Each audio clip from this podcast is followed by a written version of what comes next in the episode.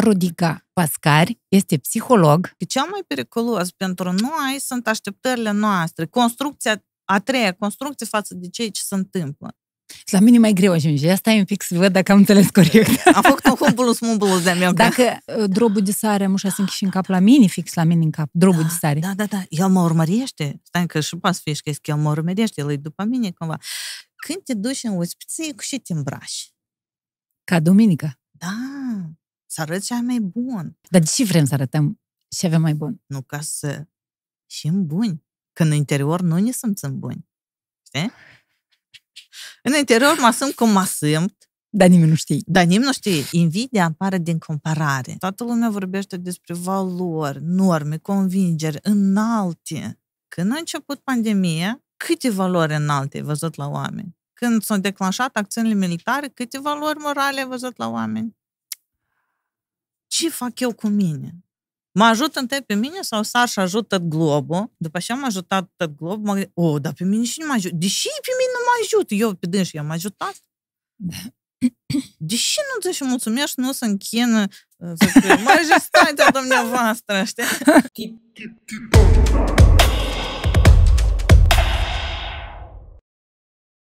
Partener general OTP Bank Rodica Pascari este psiholog, mm.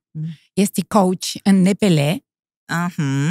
și este psiholog uh, profesor la Universitatea de Stat. Uh-huh și lucrez și cu Biroul de Migrație și Azil din Republica Moldova. Da. Și acum, de când um, a început războiul în Ucraina, lucrez și șoferi suport psihologic refugiaților. refugiaților deci o grămadă de lucruri de spus despre tine la începutul podcastului. Asta e important da. pentru mine să spun.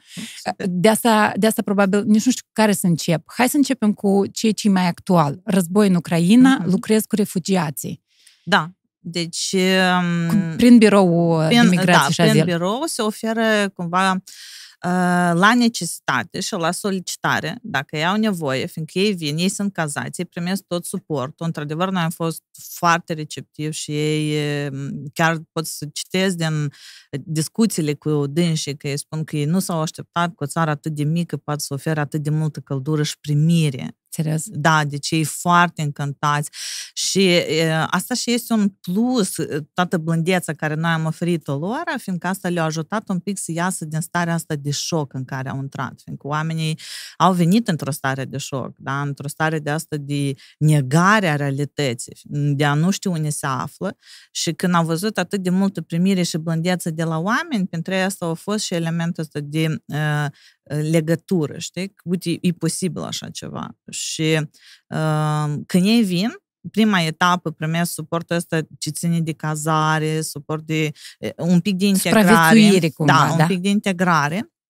Și ulterior să începe procesul ăsta de oferire a suportului psihologic de acum, de a accepta situația, uite că este așa, și de ancorare în realitatea care este aici și acum, știi?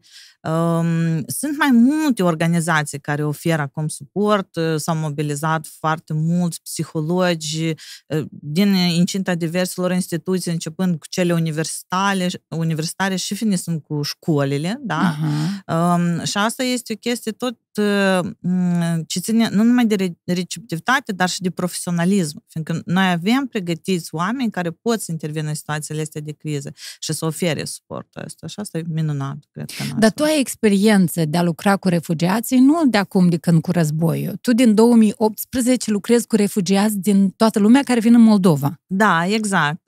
Păi, experiența asta a fost una de curiozitate pentru mine, fiindcă pentru Republica Moldova ea a fost nouă. Uh-huh nu erau atât de mulți, practic mulți pot să spun că erau vreo trei care cumva lucrau în componenta asta de a oferi suport psihologic de adaptare și integrare a refugiatului în Republica Moldova. Cine este refugiatul? Refugiatul este persoana care vine, își părăsește uh, țara natală din cauza anumitor situații uh, de conflict, de stres sau care pun în pericol viața lui, da? și el merge în una în care el caută siguranță, suport și componenta asta de adaptare.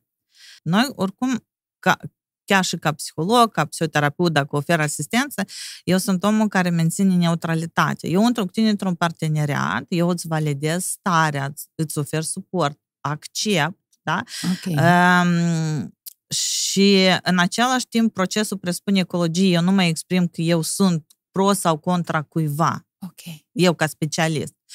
Dar tot ca specialist, eu sunt, ca specialist sunt aici să te susțin și să-ți validez ție starea. Dacă tu ești contra cuiva, noi discutăm și cum asta tine te ajută. Dacă asta îți oferă o explicație și în același timp diminuează un pic de furi, din furia asta, da, da.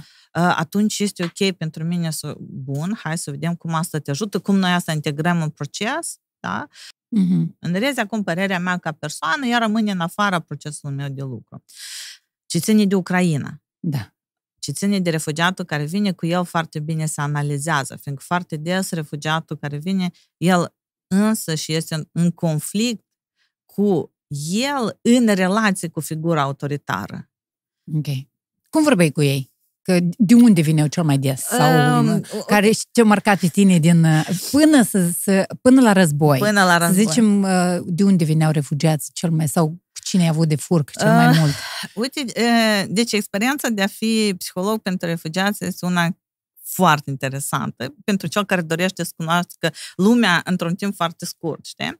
Uh, provocatori, um, deci am avut refugiați din spațiul ex-sovietic, Okay. Deci, preponderent vin de acolo. Uh, majoritatea limbii mele de interacțiune a fost rusă, engleză, dar am avut și provocări de a învăța uh, noi limbi. Spre exemplu, am avut un caz destul de uh, provocator, dar destul de traumatic a unei persoane care venise din Bangladesh. Okay. Și ca să putem să interacționăm, deci cumva eu mobilizarea și procesul nostru de lucru, el intras într-un, într-un stres post-traumatic foarte sever, să diminuase toate procesele lui cognitive uh, și noi, ca să ne întoarcem înapoi, știi, ca copilul care revine de a-și învăța limba, noi împreună învățam limba. Ok. Și am făcut cunoștință cu limba Bangladesh. Deci e foarte provocator aflând cuvinte um, și de acum aflând și componentele astea de uh, cultură, interacțiune, igienă. Okay. Că igiena a fost foarte interesant. Eu am aflat că sunt popare care spală o dată în lună și o dată în săptămână, fiindcă se roade pielea. Și eu încercam să explic că e nu se roade, asta așa e specific, când te spune răruț și drăguț. Nu, nu, nu. Noi dacă ne spălăm prea ea se roade, ea se sigur, asta, asta tot a fost provocator. Mi s-a părut interesant și vreau să mă leg de un cuvânt pe care l-ai spus. Proces cognitivi care aveau de suferit atunci când omul era în șoc? Da. Deci ce se întâmplă? Creierul nostru este, eu tot timpul le spun studenților meu, cel, cel mai șmecher uh, organ ever făcut posibil. Șmecher. Șmecher. El o să facă orice ca să se protejeze. El automat se protejează. El nu-i, nu că noi ne gândim protejează, bum, da, magie. Nu, el este făcut să protejeze.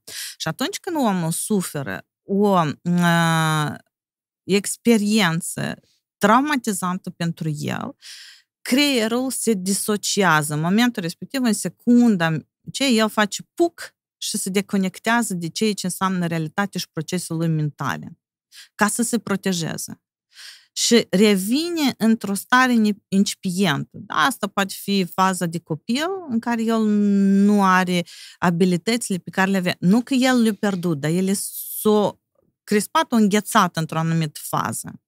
Memoria devine uh, doar aici și acum și ea nu, nu putem să, uh, să ne ducem la memorarea asta de lungă durată, da? Ea se deconectează. Procesele de gândire care este, spre exemplu, gândirea abstractă, gândirea critică, da?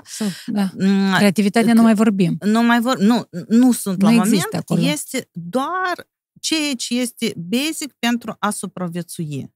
Ok. Da? Și când tu interacționezi cu, astfel, cu astfel de persoană, tu vezi o persoană, știi, ca un animal care este în, în conștientizează că este în pericol și nu poate face nimic, știi? Și se uită la tine foarte speriat. Asta depinde și de mecanismele lui de reacție, da? Fiindcă noi avem trei, fugă, îngheț și luptă. Uh, foarte des când persoana trăiește o, o experiență care depășește resurse. Ce înseamnă trauma, în esență, experiență traumatică? Hai o să definim. Este o situație care depășește resursele mele de aici și acum de a gestiona ceea ce se okay. întâmplă. Da? Să dau într-un limbaj așa ca să ne înțeleagă lumea. Păi cumva. absolut, despre asta e vorba în podcastul să, să nu intru cumva într-o termen de ăștia și-or fuge tăt și-or zice și că au mai venit un teoretician și ne-a revoluționat. Scuze-mă, dar e amuzant. da. Eu sunt omul cu... Din pare asta super fain. Dacă o raportăm la situația în care a, noi, ca oameni care am uh-huh. fost crescuți în perioada sovietică, în care trebuia să ne temem de profesor. Da. Și fel de matematică am învățat eu acolo când eu da. mă temem de asta. Dacă creierul nu e capabil să aibă gândire, abstract, creativitate și așa mai departe, dacă pentru că acolo tot era o traumă, eu mă temem. Da? da? Sau nu eu. Când nu, nu vorbesc acum de experiența de-a mea, dar da, tot societatea, noi am trăit. Da. Frică. Da. Da? Și n-are cum, că omul din frică, zero. Exact. Zero creativitate, exact. zero memorizare. Nu exact. înveți tot, totul se blochează, înțelegi? Tot, totul sprinde și stă în momentul ăsta ce eu să fac, știi? Și cu cât uh, situația este mai repetitivă, cu atât creierul înțelege că el trebuie să se apere și creează un mecanism. Cum eu, asta, cum eu mă protejez de profesorul ăsta, da? Și dacă eu am un temperament melancolico-flegmatic, da? Eu atunci am, ce am să fac? Am să trec în spate. Mm-hmm. Și matematica nu o să mai fie, ok, matematică, limba da, română, ok, nu o să mai fie obiect. Eu, eu nu o să, nu că eu nu pot, dar din cauza stării care eu am trăit-o atunci la moment, a venit persoana care a manifestat o autoritate pe care eu n-am putut să o conțin, da? Fiindcă nu am avut resurse, nu m-am întâlnit cu așa o situație. Eu m-am detașat, da, m-am disociat, mai care spus, de toate procesele mele mentale ce țin de obiecte și nu, nu sunt bun la asta și nu, nu pot, gata, nu e meu. Oh, și din greșeală toată viața crezi că da. nu ești bun la un anumit domeniu. Dar, exact. de fapt, nu e așa. Pur și simplu, exact. tu ai asociat. Da. Perioada aceea în care te-ai temut, ai avut traumă, dar nu știu, o traumă mică. Micu, microtraumă, așa se numește. Așa Noi numește, avem da? microtraume și macrotraume. Macrotraume, război. Astea, da, da, război. Așa, de, de viață, de, de frică de viață. De, care de pun, pericol, pun în pericol supraviețuirea noastră. Astea sunt macro. Micro sunt din elementele astea cotidiene ale noastre, care, apropo, pentru fiecare sunt diferite. Da? Spre exemplu, pentru uh, hai să dau, dacă eu aș fi un perfecționist înrăit, da? o simplă pată micuță care mă astea, pentru mine ar fi un element de micro... Pe mine atât de tare m-ar disocia. Cum eu mi-am permis asta, știi? Și mă întoarce în componenta asta. Nu, eu fi... Și albul ăsta maculat, o deveni murdar și cumva eu trăiesc elementul ăsta. Asta tot este micro... Pentru mine care nu, ok, a, să mă spăl și tot e bine. Mai colorat Da, mai colorat, dăm culoare frumoasă, așa cumva. Dar în, în situația cotidiană, ce se întâmplă cu noi? Că noi devenim adulți.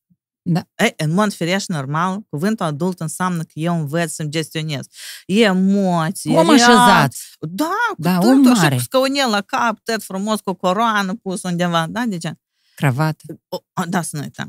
Uh, dar, de fapt, maturitatea, adultul înseamnă că copilul din interior este uh, foarte safe și este a fi safe, eu când spun asta înseamnă că el, el are libertate să fie spontan, să fie creativ, să-ți manifeste emoția, să te ducă în starea asta de a fi copil. Știi, când tu bei cafeaua aceea și te întorci în senzația așa de wow, în copilărie, când ai mâncat prima înghețată cu mentă sau cu ceva humbulus mumbulus interesant, știi, și wow! Și asta despre copil. Wow! Deci noi, adulții, suntem niște copii care suntem safe în corpul unui adult, da. în creierul, în experiențele unui da. adult. Da. Și se integrează aici și părintele, care el e responsabil și zice, zice prieteni, hai liniștește, bă, cafeaua, revină la normalitate, du-te acolo și fă treaba cu bravo, bravo, da? Deci este integrare.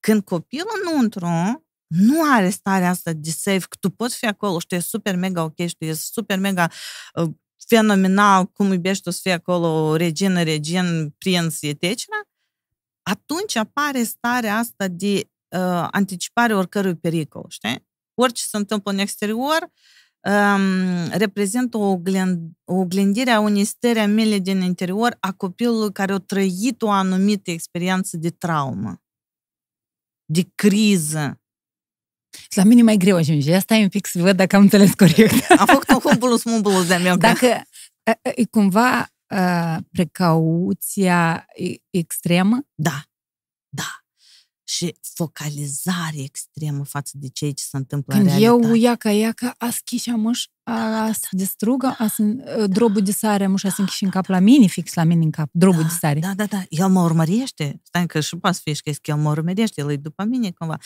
Și știi ce mai este? Asta e despre că el este, dar este și anticiparea. Nu, nu, nu mă duc acolo, că acolo este drobul cel de sare, el undeva e ascuns și, el, și atunci eu rămân într-o zonă de uh, safe pentru mine, undeva poate fi de confort, noi nu putem ști, dar este o zonă care eu pot să o controlez. Da. Noi, vrei, nu vrei, noi Și nu crești, rămâi acolo, da? Da. Adică... Da, acolo schimbarea mea nu poate avea loc, fiindcă eu rămân acolo, fiindcă pentru mine este safe. Dar este aici o, o magie, știi care? Așa nu, se spun eu. Evident că nu. Uh, atâta timp cât pentru mine etapa aceea de vârstă este ok, și este um, ceea ce am nevoie, conștientizarea că eu asta am nevoie, eu nu am nevoie de mai mult. Uh-huh. Atunci, asta este normalitatea ta. Și dacă vine cineva și îți spune, nu, că asta nu este bine, dar tu ești ok, pe tine asta nici de cum nu o să te afectează. Știi, okay. când te afectează în momentul în care tu singur în interior simți că asta nu este realitatea ta. Asta este realitate altcuiva sau tu ai construit-o din mecanismul uh, cela cu dropul de sare, știi? De a-și menține un de, control. De uh, precauție excesivă, da, da. din mecanismul acela. Cumva așa. Eu n-aș vrea um, foarte tare să ne îndepărtăm de subiectul refugiați, Refu- ne-am uh-huh. cam îndepărtat. De ce este actual și este important? Dacă este posibil să spunem câteva metode de adresare corectă uh, unui refugiat din Ucraina, uh-huh. cu care noi poate interacționăm în magazin sau poate unii din noi avem acasă, cazați la casă, poate care le avem, nu știu, părinții, o cazat cineva, prieteni. Uh, uite, este aici, eu tot timpul am spus și într-adevăr este foarte multă informație. Să ofer acum deschidere totală, citește. Dar haideți să facem în primul și în primul rând separare. Ei toți sunt oameni. Da, da. evident. Evident. Uh, asta este unul. Ne adresăm în posibilitățile pe care noi le avem. Da? Nu ieșim cu mai mult decât nu putem oferi. Ok. Iau acasă numai dacă sunt pregătit să primesc un om în confortul meu și sunt foarte bine conștient că omul respectiv nu cunoaște confortul meu, nu știe regulile casei mele, da? Și prima uh, componentă de cunoaștere este de a oferi omului într-adevăr spațiu, suport, dar și a-i spune despre ce este viața mea aici și acum, care sunt regulile, fiindcă am avut situații de oameni care au luat refugiați acasă, dar noi trebuie să uh, fim foarte bine conștienți că ei au avut alt stil de viață, alt uh, component de trai. Nu spun mai bun, mai rău, dar alte el era reguli, altele, diferite. Alt, exact. Și atunci, omul când vine, tu nu te aștepți de la el că el o să le ghicească și o să le întuiască.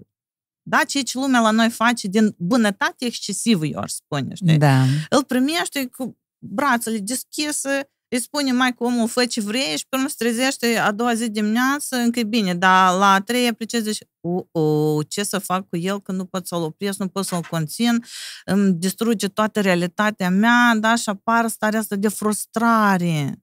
Da, dar de fapt, în prima interacțiune, eu îi spun omului, eu îi ofer suport, îl așez la masă, îi ofer o cană de ceai, eu întreb ce el dorește, da? da? Și uite, discut cu el, uite, asta este spațiul meu, eu asta îți ofer, uite care sunt posibilitățile mele, da? Eu am pastă, eu am oriez, hrișcă nu prea mănânc, dar putem să cumpărăm, e, acum e deficit, ok, ne descurcăm fără, da? Căutăm altceva, da. dar eu îi spun regulile.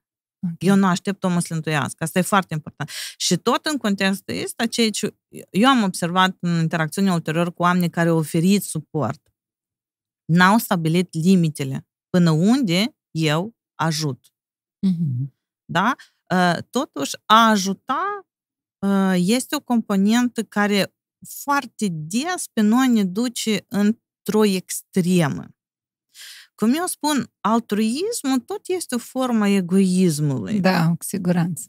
Mă simt eu bine că te ajut pe tine. Exact, dar este o formă spirituală, știi? Da. Este egoismul material și este egoismul moral. Da? Egocentrism, da? jonglăm cum putem. În cazul când oferim suportul unui refugiat, eu, în primul rând, trebuie să-mi stabilesc limita mea. Eu nu reacționez din frica din interior care la mine s-a declanșat în astfel de situație. Îți ofer tot ție, în primele noastre interacțiuni, mă ard și ulterior încerc să găsesc ce ne divină că eu așa mă simt. Da? Neconștientizând cumva imaturitatea mea. Deci, foarte bine setez cât ajut. Uite, pot o zi, pot jumătate de zi, pot să-ți mhm. ofer spațiu, uh, dar ok, nu pot să-ți ofer spațiu, dar pot să-ți ofer asta și asta. Limite, trasarea limite foarte clar.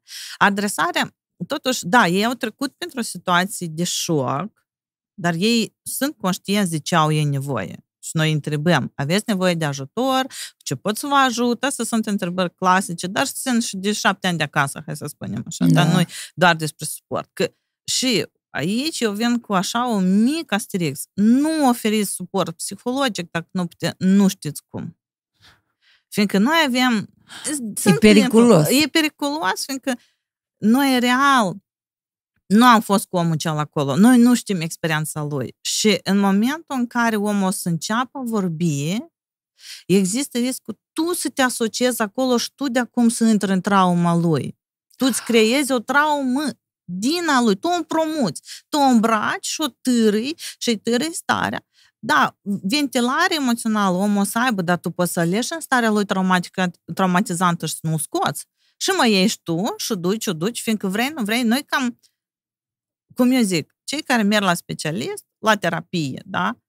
Uh, ei ies din experiența lor traumatică, în mare parte, da? Da. Dacă e de lung durat procesul, și aici sunt niște să nu ne abatem. În cazul ăsta, dacă tu nu ai pregătirea, ai citit o carte foarte bună și te-ai inițiat în domeniu, încă nu îți dă cei 5 ani care tu înveți plus specializări de a ajuta și de a oferi astfel de suport. Da? Asta mi se pare super faină chestia asta de să zicem, noi suntem super empatici. Da. Ne luăm o realitate care nu e a noastră. noastră. Da. Astfel, eu pot să pierd sensul de a mai face jobul care l-am făcut exact, până acum. Exact. Pentru ce să fac podcast? Acolo oamenii sunt puși, da.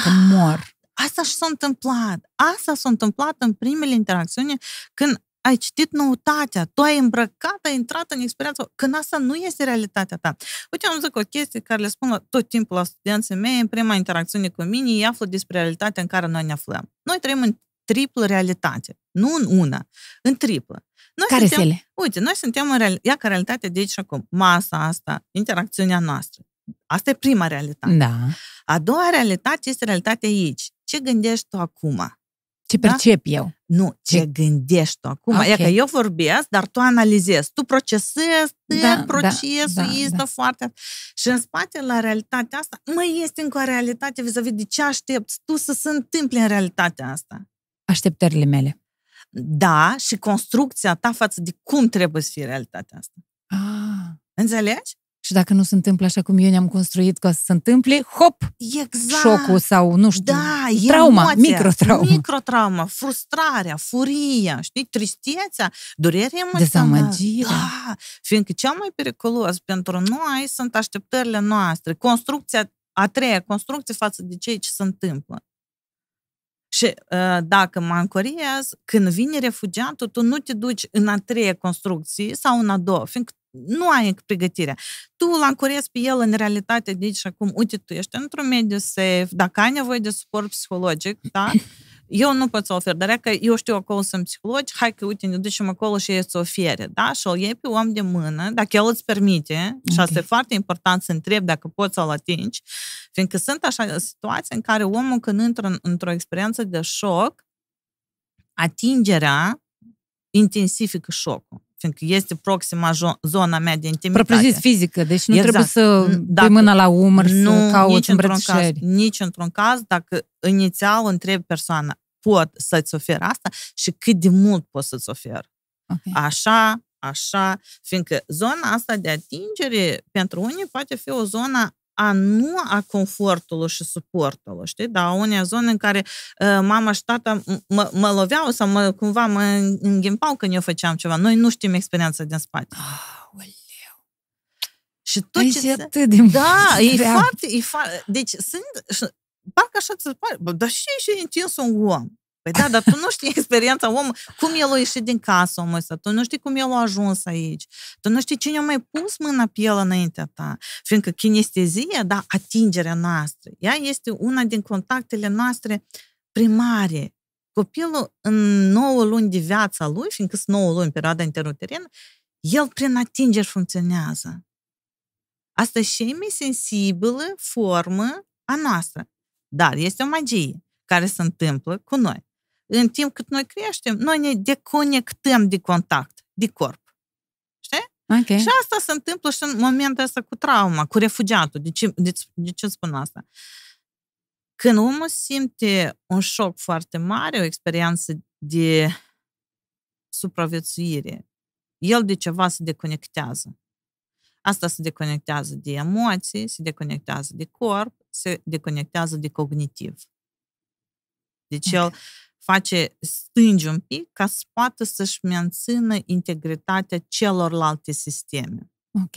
Creierul e magic, cum eu da. spuneam, el e șmecher. El asta face ca să poată să mențină tot constructul ăsta care el îl are în derulare, ca să supraviețuiască. Și asta e, noi nu depunem efort pentru asta. El automat asta declanșează și funcționează. Și când vine refugiatul, primul lucru care tu cu, cu el o lucrezi e despre îi oferi aici și acum siguranță. Uite, el să conștientizeze că în spațiul în care el se află, în ce constă siguranța lui. Știi? Fiindcă noi toți avem diferit. Noi o construim. Și el o construiește, el se asigură, da, și noi suntem cu el în proces, da, și îl ancorăm că, uite, asta, asta, asta reprezintă. Nu ne ducem în viitor, fiindcă tendința omului să ducă Să-i faci planuri. Da, da, da. Nu, nu, nu, nici de cum. Aici și acum, hai să vedem cum noi funcționăm. Mai departe o să vedem. Regula întâi, de, nu, nu fă, fă suport psihologic dacă nu știi să faci asta. Regula numărul doi, păstrează aici și acum, în prezent. Exact. Exact. Nu, nu vorbi despre trecut, nu întreba ce s-a întâmplat, nu întreba ce vrei să faci mâine. Da. Da, azi, azi acum. Uite, acum, exact. Și dacă ținem cont de aceste două reguli, știi, um, este, cum discut eu, este psihologul ăsta naiv, știi? Noi, noi toți suntem mici psihologi, mai ales că acum este foarte multă literatură, noi da, ne noi și doctori am fost până acum Da, noi cu suntem COVID. toate, știi, cumva. Și atunci, dacă tu asta faci, asigur-te foarte bine dacă îl întrebi pe om cum vreau să te ajut și intre în emoția lui, ca emoția ta să nu intre în emoția lui și să o iei ca contagiune și să o iei asupra ta. Deci asta este. Noi asta am făcut în primele zile de da. când s-a început războiul în Ucraina. Noi am preluat, am preluat o realitate care nu este a noastră, dar yes hai să recunoaștem, pentru că suntem foarte aproape, că dacă eram în Groenlanda, cu siguranță nu ne afecta prea mult. Faptul că suntem super aproape, că ne afectează, e posibil să ne afecteze direct. Frica uh-huh. asta tot, mhm. majoritatea uh-huh. și-a făcut un bagaj. Uh-huh. Tu te-ai speriat în primele zile de război? Sincer? Da. Nu. Știi de ce? Și te, când ai citit prima știri, s-a început războiul în Ucraina. Cum ai reacționat? Am gândit, ok, asta este Ucraina, da, suntem vecini, dar este o anumită distanță. Ucraina nu sunt eu, da, și eu nu am control asupra ceea ce se întâmplă, dar hai să văd ce eu uh, pot să fac. Da, fiindcă, sincer spun, eu am aflat uh, relativ cam târziu. Pe mine m-au anunțat că ceva se întâmplă. Zic, oh, da, sigur. Hai. Și eu având experiența de lucru de acum cu refugiații care au fost în situații de război, da, m-am gândit, ok, geantă, nu știu dacă eu să-mi fac mie geantă, hai să văd cu resursele cum le pun și pot eu să fac eu, da? Am sunat, am întrebat cine are nevoie de suport, m-am gândit, ok, Kiev, masa asta, nu, eu sunt safe, eu sunt ok și eu am încredere. Deci uite, este așa o chestie. Eu nu vorbesc acum despre a nu păsa, dar eu vorbesc despre încrederea în interior. Da, prima noastră reacție este reacția de frică. Da.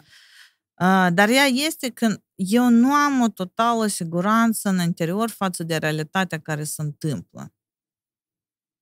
Necesitatea mea de a controla, știi? Da. Eu controlez zona care eu pot să o controlez. Uitați, asta vreau să faci. Da, dar noi ne învățăm asta. Și ce s-a întâmplat în momentul respectiv? Când ne s-au pus la îndoială, iarăși, cât de mult eu pot să controlez. Asta s-a întâmplat și cu pandemie. Când noi trăim într-o etapă, haideți să recunoaștem de acum chestie, etapă în care noi nu putem vorbi de stabilitate, cei de 10 ani, noi 10 ani să fim în viteza Mercolului turbat, da, pe același traseu, să lucrez la același lucru, ca exemplu, da? Deci noi trăim într-o lume foarte schimbătoare și cu cât mai mai deschis și flexibil și adaptabil ești față de asta, cu atât mai ușor reacționezi la noutăți șoc, la noutăți care te scot din control. Uh-huh. Și mai este și al doilea element de pierdere. Cu cât frica mea de a pierde ceva este mai mare, da? Primul, la oameni, prima reacție a fost o să rămân fără casă, o să rămân fără agonisirea care am făcut-o, da? Dar dacă tu ai făcut-o, tu ai să o faci în altă parte. Da, efortul poate fi altfel, poate fi dublu, triplu, noi nu știm. Da. Dar tu, astea toate sunt resursele tale. Din cauza că tot am preluat, uh, uitându-ne la știri cum oameni în vârstă, toată viața au muncit pentru casă, care acum este bombardată, ne-am uitat la o știre asta și am preluat realitatea. Am fost atât de empatici. Da. Și am preluat realitatea. Dar nu este realitatea noastră. Și totodată eu nu știu cum să facem echilibrul ăsta. Că nici nu-mi pasă. Nu pot să zic nu-mi pasă. Îmi pasă. Sigur. Uh, mă doare. Sigur. Sufăr. Uh, Sufăr pentru ce? Tot e egoism și aici. Mă tem de mine, de fapt. Eu sufăr că da, dacă și nini se întâmplă. E adevărat? Deci da? asta este. Da. Da, dacă stăm și scormonim și da, suntem foarte sinceri exact, cu noi, de fapt, exact, de noi ne doare. Da, că... exact. Mă doare că e posibil și mie asta să mi se întâmple. Dar eu am siguranță că eu fac ce pot. Eu, eu mi ofer siguranță. Nu pot să aștept să-mi ofere siguranța uh, Ă, nu știu cine X om, da? Eu încep de la mine, din interiorul meu. Ok, ce pot eu să fac? Nu, dacă mie, și că eu cu clienții la cabinet lucram, dacă pentru mine valiza înseamnă siguranță, fă fă Dacă nu, nu. Dacă nu, nu, ea nu este siguranță. Ea reprezintă panică, frică și pierdere. Mai ales de fiecare dată nu dovezi lângă ușă. Da, exact, exact. Mai tare te poți exact. te... Te înspăimântă. Știi, și te duci într-o stare de atac de acum, de panică, să intensific. Da? Dar eu, într-adevăr, am o anumită emoție de tristețe posibil, da? Uitându-mă la oamenii ăștia, da? Fiindcă eu sunt om și e normal să am elementul de tristețe. Că, da, e trist ce s-a întâmplat. Și știi ce a fost? A doua mea reacție a fost, cum e posibil în 2022 așa ceva, că noi avem atât de multe posibilități și așa o dezvoltare, să ne întoarcem într-o, înapoi într-o formă arhaică de funcționare. Da. Asta a fost pentru mine, știi? Am avut-o și eu. Cum, mă? Păi prima n-am avut-o, eu am avut panică. Adică m-am speriat, evident, dar a doua am avut-o. Cum e posibil? Noi Așa? să ne omorâm unul pe altul, efectiv, vii și da? ne omor, distrugi da. clădirile. Dar ce s-a întâmplat când două săptămâni, peste două săptămâni, majoritatea, eu să zic acum din punctul meu de vedere, uh-huh. ca o persoană simplă, om uh-huh. simplu. În jurul meu, cel puțin, oamenii s-au liniștit un pic. E vorba de acomodare cu situații de război sau oamenii au renunțat la știri, eu cel puțin așa am făcut, uh-huh. nu la toate, dar la o parte, pentru că inițial ele erau prea multe. Ce s-a întâmplat că între timp s-au calmat spiritele sau poate e subiectiv vorbesc, s-au calmat spiritele în Moldova, zic. Da. E, uite, este despre conștientizare. Știi ce se întâmplă? E că apare o situație de asta de șoc tu trăiești da. și pe urmă vezi ce poți controla. Și tu revii înapoi la starea de control. Uite, tu ai spus o chestie foarte faină. Eu am renunțat la știri, deci un element de control. Eu controlez ce mă uit. Doi, eu am făcut ce am putut face la nivel de asigurare resurselor. Ok, eu m-am interesat, eu am aflat care sunt strategiile militare, eu am aflat... Și eu revin înapoi la componenta mea de control. Ok realitatea care s-o creat devine partea realității mele. Și eu mă acomodez mă integrez, de acum depinde de fiecare în parte, de strategie fiecare persoane. Plus este o chestie uh, cu refugiatul s-a întâmplat și asta s-a întâmplat în primele zile chiar. Toată lumea a sărit să ofere ajutor. Dar noi suntem oameni, noi putem oferi ajutor totuși limitat, în special dacă noi nu știm cum să ne reîncărcăm noi pe noi, da? Și este așa o chestie foarte faină. Dacă tu ție nu-ți poți oferi ajutor, fă un lucru foarte bun, nu sări și da altuia.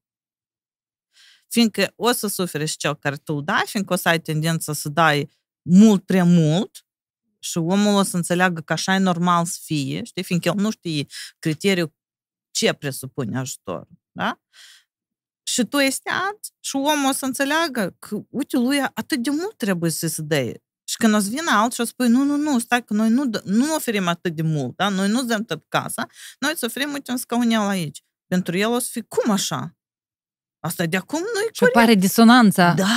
Cognitivă, putem numi da, așa, pentru că nici unul nu, nici altul nu înțelege exact. corect cum sunt lucrurile. Exact. Eu am crezut că tu ai venit cu ideile astea, da. dar eu să aduc numai un scăunel. Da. Da? Și dizonanța cognitivă care ne face dușmani. Exact. În loc să ne facă prieteni. Da? Așa cum am înțeles la început. Exact. Și eu nu că ă, apare un sentiment de furie, de ură, da? Și ulterior apar alte fenomene, discriminare, chestii de, da, care de acum sunt macro.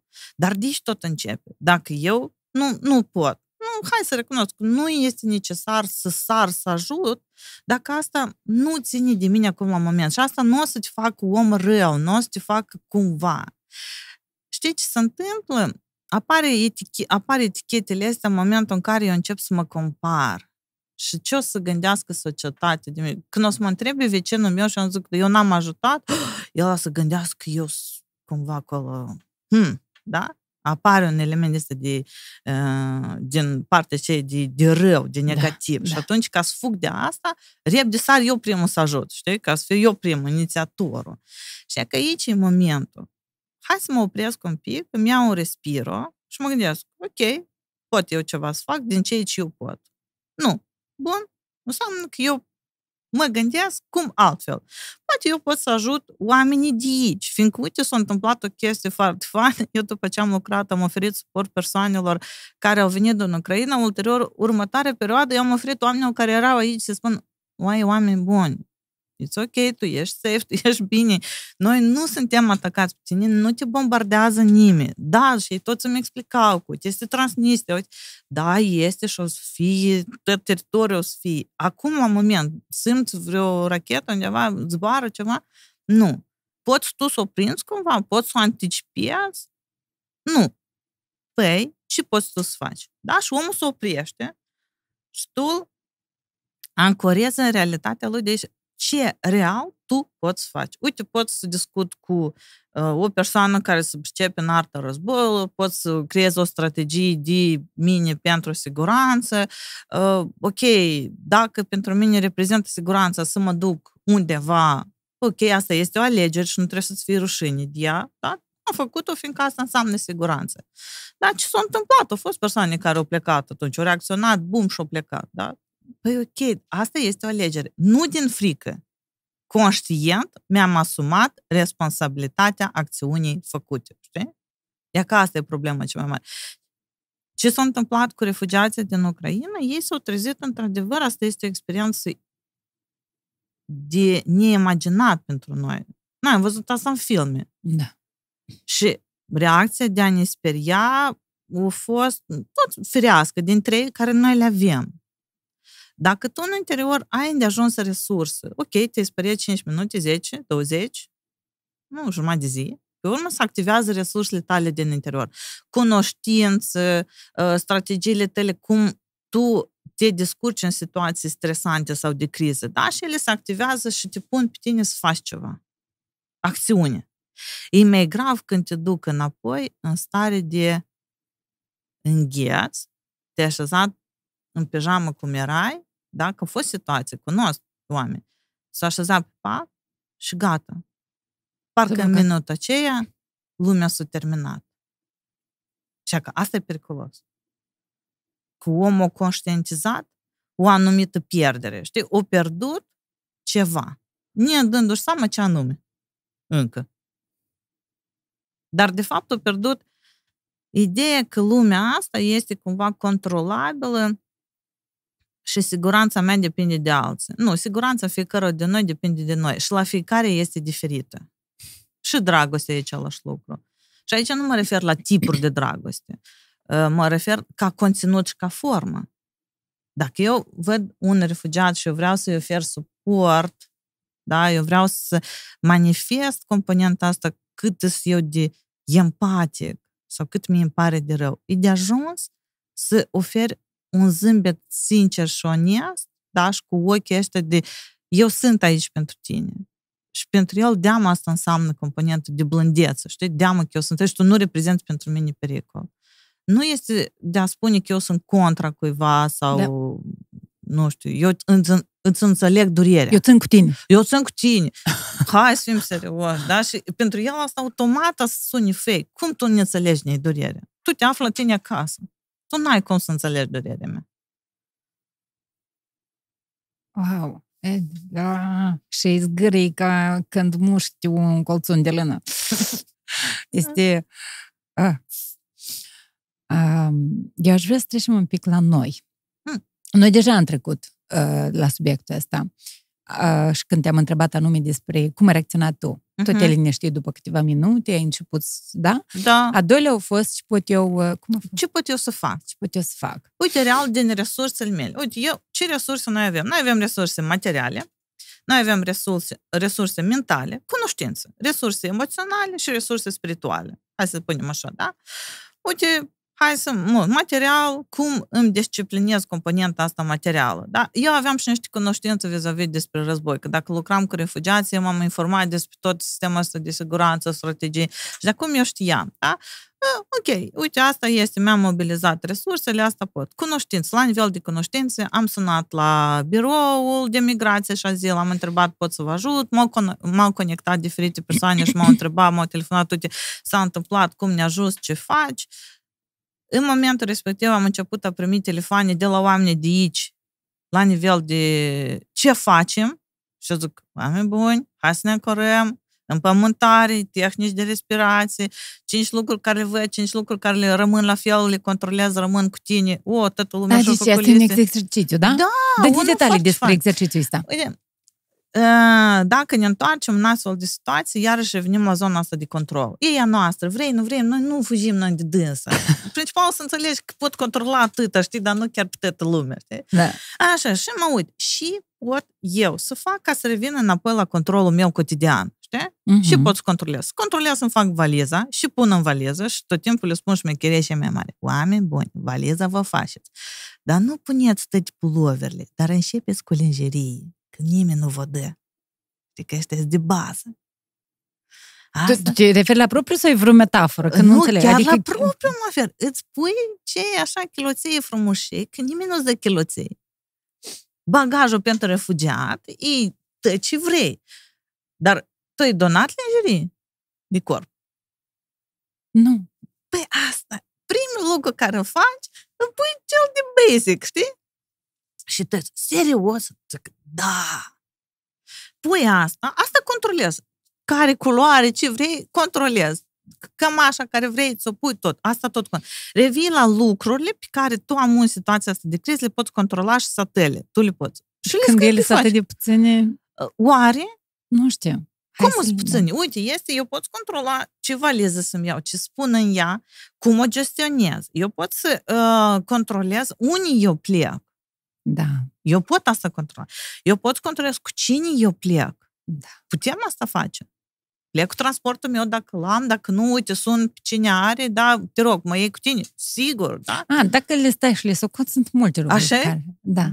Dar ziceam de exercițiu. Exercițiu păi, care? Deci așa, exercițiu asta ca... primul lucru, revin la componenta de control. Revin înapoi la control. Ce pot eu controla? Și scriu lista lucrurilor pe care eu le controlez. Okay. Unu. Doi ce lucruri pe mine mă înconjoară. Primul, cinci lucruri care le văd, da? Că dau eu cinci, așa îmi pare să fie. Masa e tare și eu, ă, e foarte important componenta asta de uh, tactil. Cum simt ceea ce este în jurul meu. ce stau, cum se simte, spatele meu cum se simte și care este zona care este cea mai tensionată. În momentul de frică, uite, dacă tu te întoarci înapoi în situația când a apărut frica, care zona corpului tău a fost cea mai tensionată? Gâtul. Mm-hmm. Nu întotdeauna ne apare un nod în gât când mă tem, mm-hmm. când mă îngrijorez. Mm-hmm. Și uite, gâtul, și uite, așa e foarte frumoasă, așa intensă, starea aceea de atunci, da? Și tu ai zis o chestie acum foarte interesant. Când eu mă îngrijorez, la mine se tensionează. Asta înseamnă că el, înainte de asta, o mai avut experiența de a da, fi da, tensionat. Da, da, da. Și acum, ceea ce s-a întâmplat în situația respectivă, tensiunea care s-a simțit atunci, ea a fost cumva scoasă sau ea a rămas acolo? Atunci când am avut anterior, nu scos, n-am scos-o. De asta mm-hmm. a rămas acum, când am avut o altă experiență de... Și acum a fost scoasă sau tot s-a adunat în tot acolo s-a dus. Nu știu, trebuie să vin la tine ca să o scoatem. Aha, sau? și asta nu e de râs ca tare. Nu știu ce, am râs, dar nu. Începem. Păi ai scos-o. Prin faptul că tu ai râs, tu n-ai râs simplu, tu ai râs cu sunet. Aha. Ai observat? Da. Așa, amu că eu te duc, tu ai râs cu sunet. Eu am scos un pic din starea mea de tensiune și prin sunetul care l-am făcut, fiindcă sunetul a fost un pic guturai, el nu a fost sunetul de clopoțel. Exact, da, dar au fost da. sunetul de acolo. Și ce faci tu când îl, cum îl împământezi pe om? Da, îi spui, uite, concentrează la zona care este tensionată. Un fel de yoga. E un fel de, da, de acolo e vine. De acolo, Mindfulness-ul da. de acolo s-a creat. Fără da. și nu avem noi niciun fel de mindfulness, de concentrare și de relaxare, înțelegi? Și îl duci pe el, iarăși următoarea întrânsul. etapă. Îl trimiți în, în trânsul. În trânsul și îl trimiți în zona în care s-o, uh, da, s-o prins s-o, cumva s-o, cum să spun, s-o tensionat toată. Și îi spui să facă un lucru care, o mișcare care îl scoate din tensiune. De obicei, cel mai eficient și eu asta recomand chiar și la clienții mei care vin cu atacuri de panică, care nu au contact cu corpul, prima formă de contact a noastră cu corpul este forma primitivă. Sar, dansez primitiv, componenta asta dezguduit un pic, știi? Și faci asta ca să scoți tensiunea. Dacă pentru tine a scoate tensiunea care a apărut la nivel de tălpi este să sari, sari, dar dacă tălpile necesită să fie prin strigă scoasă tensiunea, asta faci. Da? Asta este următoarea etapă. Ulterior, te întorci înapoi la ce mi oferă mie siguranță. Okay. O analizezi chiar. Uite, aici la moment, ce mi oferă mie siguranță. După ce ai făcut asta de siguranță, în lista de siguranță, nu eu sunt sigur, este așa o regulă, da? Noi avem oricum, fiecare de noi, cel puțin, are un om la care el poate să apeleze. Da, slavă Domnului. Exact. Și dacă tu ai omul acela la care tu poți să apelezi, asta este omul tău de siguranță. Și tu îl telefonezi și îl întrebi sau vorbești cu el. Însăși vocea lui dea mai siguranță pentru tine. Deci, alo, prieteni, cum ești? Bine. Tu? Bine. Te panicat, da. Și eu tot. O, super, deci noi suntem pe cea. Și facem, ne ducem undeva acolo. Sigur. Bagajul ți-ai făcut? Da. Haidem. Înțelegi? Și tu automat ei simți că mai e cineva cu tine împreună. Și de-a am intrat în, în contact și în realitate. Da. Asta și pe noi ne ajută când uh, afli că, știi, expresia asta că ei, dar nu ești tu prima și nici ultima. Adică ne ajută când și vecinul duce rău, de exemplu. Sigur, da, nu da, te ajută. mă doare pe mine în gât, că nu știu ce, dar de fapt și pe tine te doare, ai, dar nu sunt da, numai eu. Da, Asta noi ne ajută. Da. Uite, aici depinde foarte mult forma cum este spus. Știi, Aha, dacă, da. uite, la tine greu, da, uite, te cred, mie tot așa mi-e de greu. E că eu o vară trecută mă dore picioarele așa de tare și uite asta. Și tu te simți, wow, știi? Dar plus nu mai eu așa, da? Da, da, uite, mai este cineva, știi? Și ideea asta de afiliere, știi? De ce? Fiindcă noi suntem ființe sociale.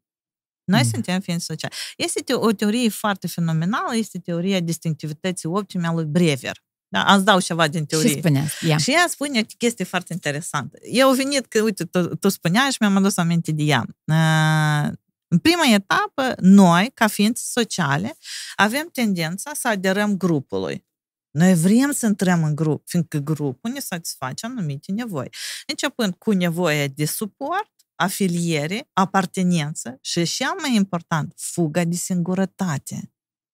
Păi nu vine de acolo de unde singura să mă mănânce tigru, dar în trib nu. Da, e de acolo. de acolo. Asta e arhaic. Da. Știi? Vine asta și vine a doilea element. După și eu ader la grup, m-am infiltrat, am făcut cunoștință, ne-am luat un rol, că în grup eu trebuie să am un anumit rol, da, de ceva. Okay. Vine a doua etapă, că eu trebuie să mă diferențiez de cei din grup. Eu trebuie să fiu individualitate. Ok. Fiindcă mie mi s-a satisfăcut, satisfăcut celelalte nevoi. So, într-un component asta de individualitate și aici eu caut cumva să mă diferențiez. Să primesc o altă notă a realității în care mă aflu la nivel de grup. Să fiu diferit. Ok. Și când tu îmi spui că, uite, tu nu te simți bine, prima necesitate este cea de, ad- de integrare, știi? Ok, înseamnă că asta nu numai mie mi se întâmplă, se mai întâmplă și altcuiva. Deci asta înseamnă că eu pot să ies din asta. E mai periculos când asta numai mie mi se întâmplă. Da. Deci într-un în uh, mecanismul ăsta de catastrofizare, știi? Da. Că dacă numai mie, gata, asta înseamnă că eu nu am scăpare. Da, da. Dar dacă încă cineva asta o trăit sau o suferit cumva, înseamnă că este din asta ieșire. Asta e teoria de care zici? Da, asta e a lui Brever, distinctivitatea optimă. Păi de asta merge probabil, funcționează terapia de grup când se adună Exact. alcoolicii și Da, zic că n-am da, da, băut da. două zile, Zi, da, tu tu. cinci. Da, da, și zice, o, este o Ah, șansă. uite, el a reușit și Da, eu. și eu deci am pe spus. asta se bazează terapia de grup. Se Exact. nume- așa, Așa se numește, terapie de grup, da. Fiindcă eu primesc, mi se satisface prima necesitate, necesitatea asta de suport și de aderență, știi? Mhm. Asta mi se satisface în prima etapă. Asta e de bază. Și Maslow asta spune. Și uh, ne întorcându-mă la strămoșii noștri arhaici, da, cu aici începe, că în grup noi supraviețuim. Ce s-a întâmplat cu pandemia și ce s-a întâmplat iarăși în război, da, am o situație asta de acțiuni Dacă nu militare, sunt hai să diferite spunem. lucruri la pandemie, ne-au băgat să fim singuri aici. Exact. Dar dacă tu ai trecut testul pandemiei și tu ai înțeles, în ambele situații mesajul a fost unul, că noi suntem în schimbare. Cum reacționează omul când vine schimbarea? Frică, probabil. Exact. Frică, îngheț, luptă. Noi suntem în uh, perioada, cum eu zic, toată lumea vorbește despre spiritualitate, toată lumea vorbește despre valori, norme, convingeri înalte. Când a început pandemia, câte valori înalte ai văzut la oameni? Vai de mine. Exact. Când s-au declanșat acțiunile militare, câte valori morale ai văzut la oameni? Deci, până la urmă, aceste conflicte îți demonstrează Nivelul de conștiință la care tu te afli. Auci. Da. Și că asta a fost, eu spuneam atunci cu oamenii care discutam, colegi, studenți, nu este despre acțiunea care se întâmplă în exterior. Este despre nivelul la care tu te afli în interior. Și aici apare mult iubita mea piramida lui Hopkins, da, ea e așa foarte extinsă, nivelul de conștiință. Atunci când noi suntem, de ce oare când noi suntem în stare de pace, noi ne declarăm că noi avem atât de multe resurse, valori, convingeri, tot, tot, tot. Și cum apare o situație de schimbare, nu mă refer mult la ce se întâmplă, dar orice ce tulbură pacea asta, parcă dispar toate resurse. O fugit tot. Dar eu eram așa de zen și zenul meu brusc a dispărut. Fiindcă, de fapt, asta era o iluzie a zenului. Tu ai construit ceva și tu vrei, dar tu încă n-ai obținut. Fiindcă dacă tu asta ai în interior, dacă se întâmplă chestii, da, să spargi paharul, ok, hai să luăm repede, l-am pus la masă, dar zenul în interiorul meu a rămas, că eu înțeleg că ăsta nu e ultimul pahar, găsesc eu altul, Da, mai da, descurc, știi? Dar dacă eu doar am construit componenta asta de zen așa foarte asteană, dar în interior eu stau și mă uit la paharul ăsta și masa tremur și mă, știi cumva, tot asta, orice mic, Ai dubii înseamnă că. yes, nu că ai dubii, Ți pentru dar vers. ți tem pentru zenul care tu îl ai, înțelegi? Știi, așa m-am gândit eu. Nu știu dacă are treabă, dar o să-mi spui dacă are. Știi vorba din popor?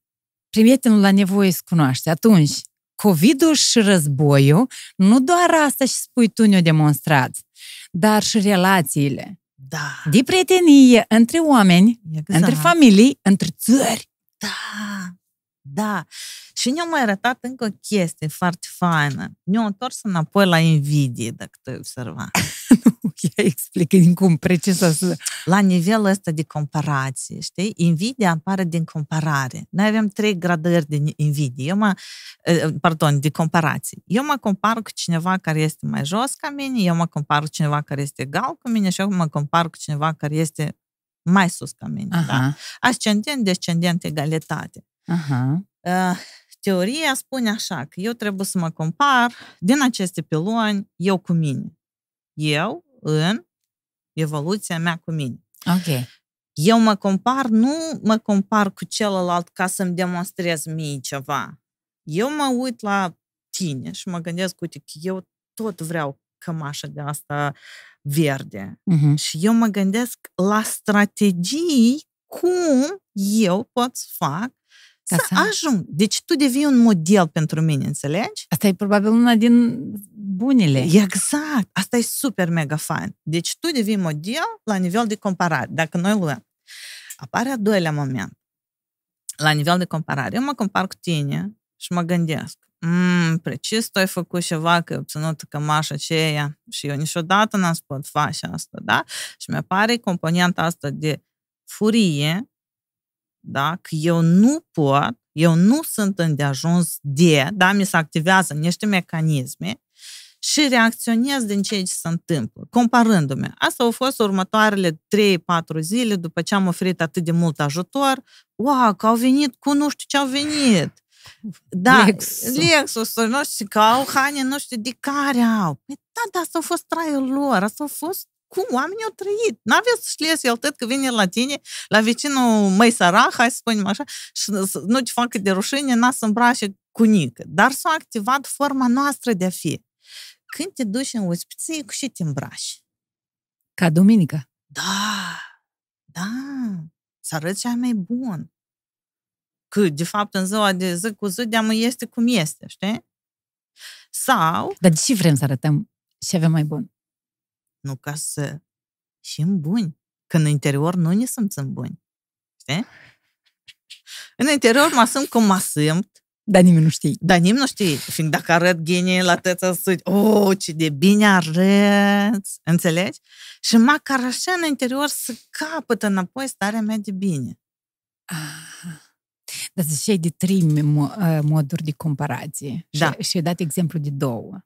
Uh, de egalitate. De ce e bună și ce e rea, dar și de egalitate, egalitate care? când eu îmi găsesc A, da, am și eu camașca ta. Da, așa eu. A mea nu e verde, a mea, uite, A, da, asta nu e rea. Da, Tot asta okay. e ok. Asta, de fapt, asta ți îți menține că realitatea ta este ok. Tu ești pe cale și dreaptă, cum eu spun, știi?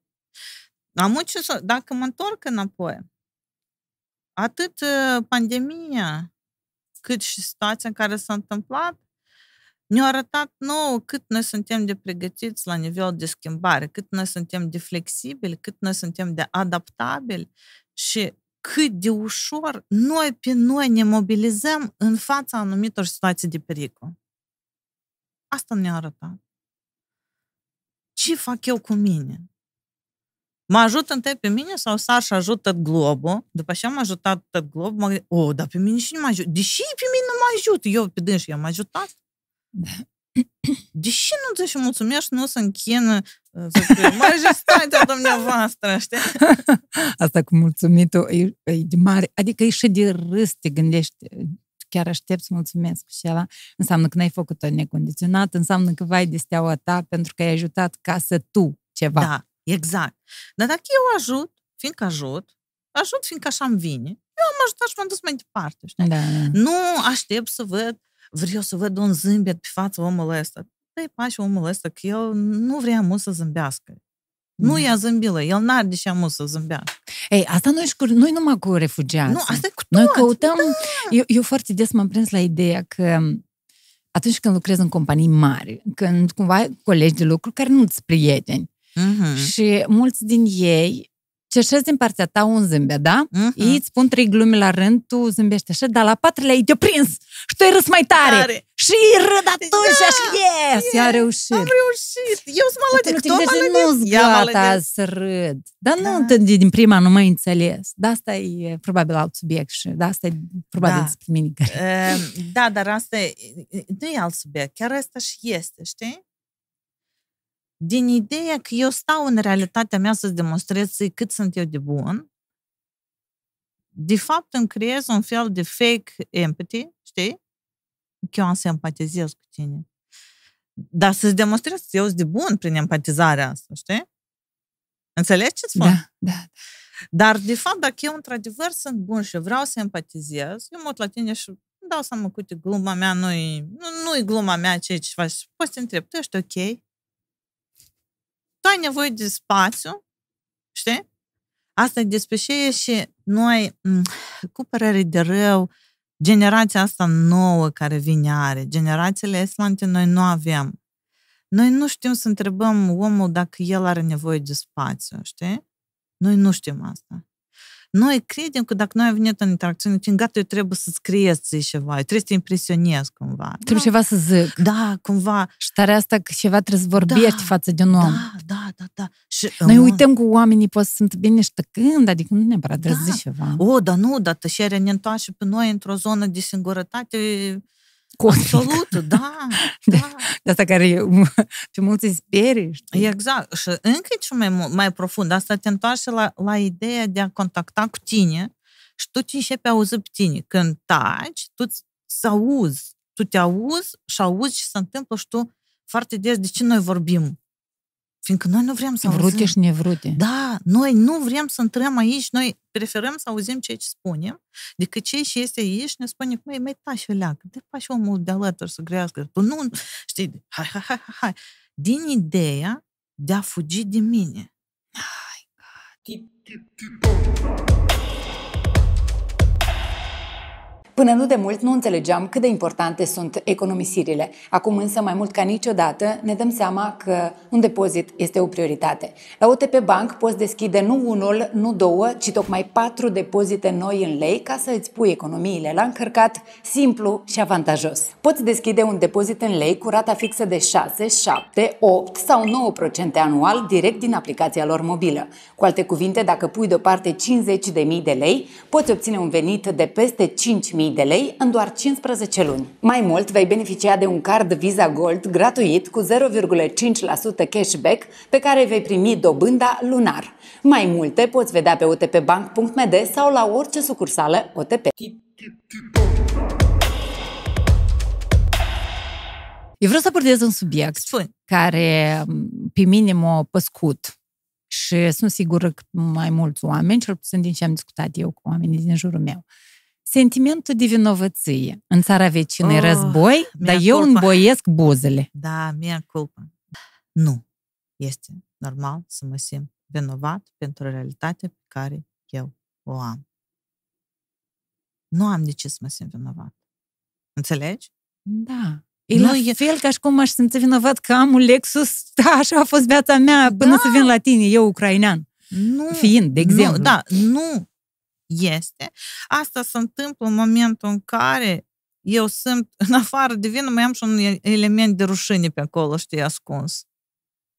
Fiindcă, uite, tu spuneai, și de obicei nu apare vina dacă tu în interior nu o ai de acum față de ceva.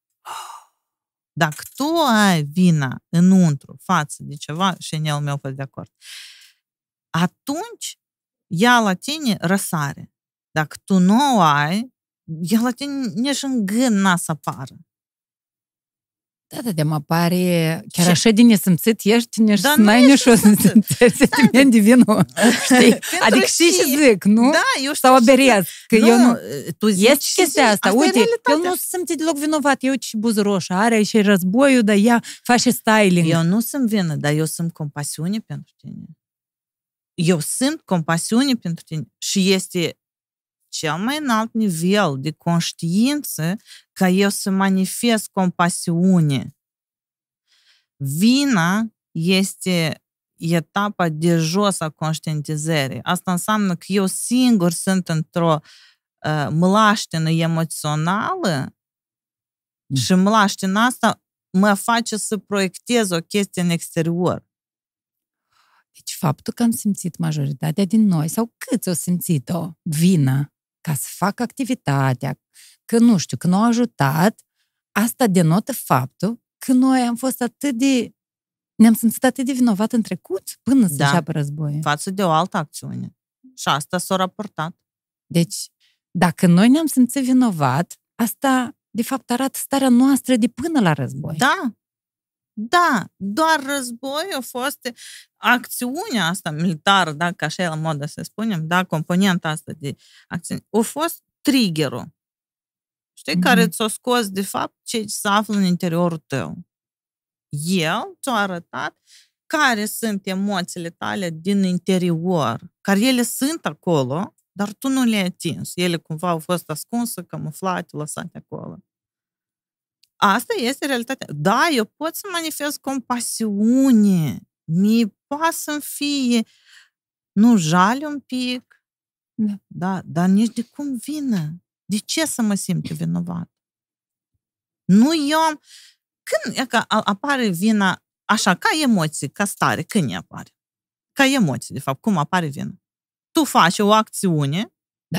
care îți dai seama că acțiunea și nu a fost chiar cea mai genială din partea ta și tu da. ai rănit o altă persoană, ai zis făcut sau ai suferit sau ok, sau nu știu ce s-a întâmplat și în momentul respectiv tu te simți vinovat. Da. Tu ai făcut ceva în războiul ăsta? Nu. Tu ai apăsat pe rachetă? Nu. De ce te simți tu vinovat? Da, este o altă chestie. Când noi de mici, fiindcă vina este o emoție care noi nu ne naștem cu dânsa. Noi învățăm. Sunt două emoții care ele sunt fundamentale, dar noi nu ne naștem cu dânsele. Noi le învățăm în primele noastre interacțiuni cu viața, cu realitatea când cineva din mediul tău are grijă să-ți spună că din cauza ta sau tu ești dijină, mai la modă este. Și dacă tu ai crescut cu componenta asta că tu ești dijină, în momentul în care se întâmplă la cineva, că îți dau și al doilea scenariu, de ce a apărut mea culpa asta, da? Când se întâmplă la cineva o situație de, de greu, și eu am o situație de bine, eu am să mă simt bine, am să mă simt vinovat de starea mea de fericire. Fiindcă ni, ni s-a spus tot timpul că eu provoc stare de rău la oameni. Că din cauza ta eu plâng, amu, că dacă eu n-avea să te am pe tine, amu, poate avea să știu bine mersi la petrecere. Da, în caz de exemplu. Sau tu ești de vină că mi s-a porțelanul meu, mi s-a stricat frumos care mi l-a dat. Nu. Înțelegi? Da. Și dacă noi suntem cu vina asta cultivată, ea automat se declanșează atunci când apare o astfel de situație cu foarte multă intensitate emoțională. Ea automat se declanșează. Cu a apărut triggerul. Da. Și acasă. Ce ai de doi, două sentimente? Vină și de bază. Două emoții, da. Două Vina emoții. și rușine. Ah. Uite, noi avem, uh, uite, dacă vrei foarte succint, da, noi avem câteva emoții primare, fundamentale, cu care noi ne naștem.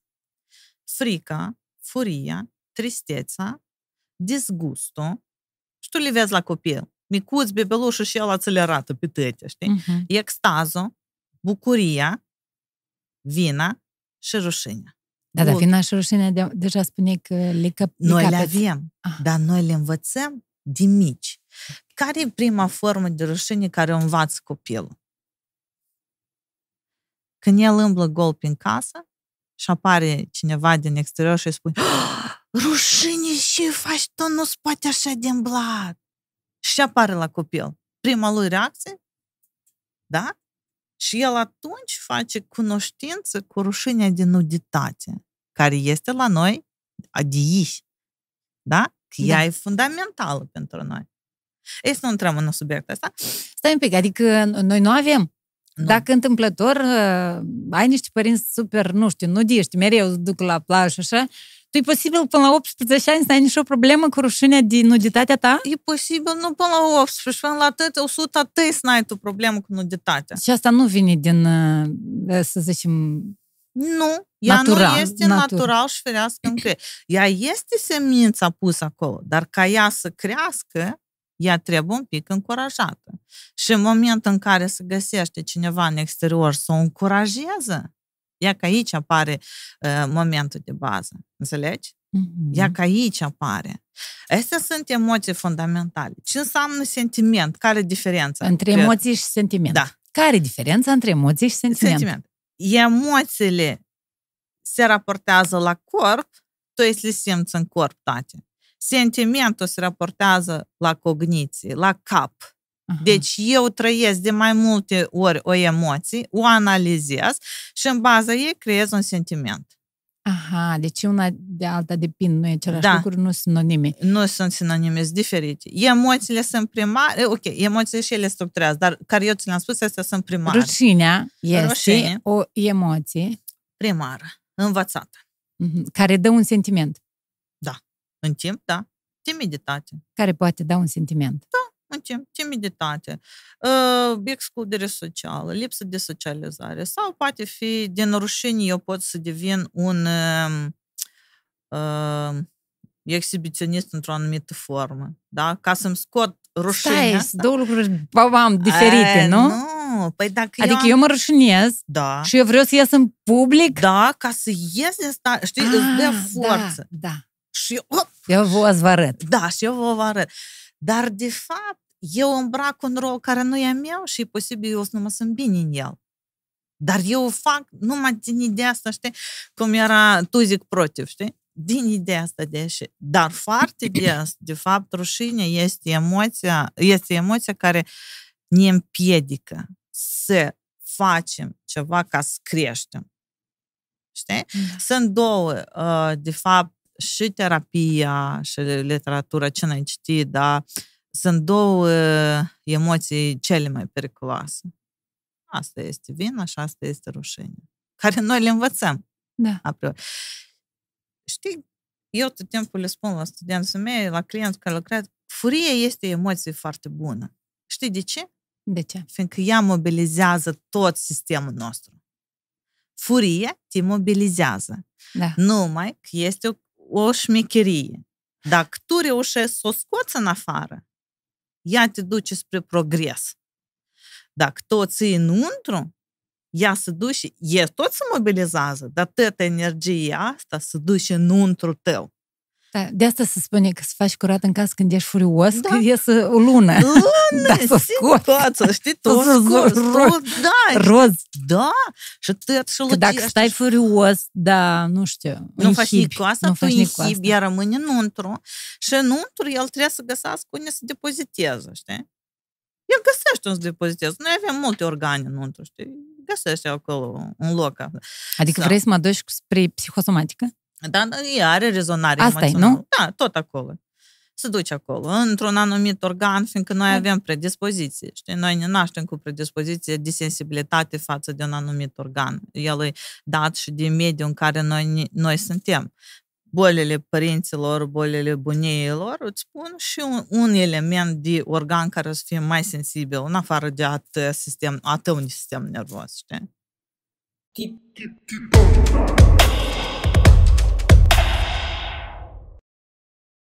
Partener general OTP Bank.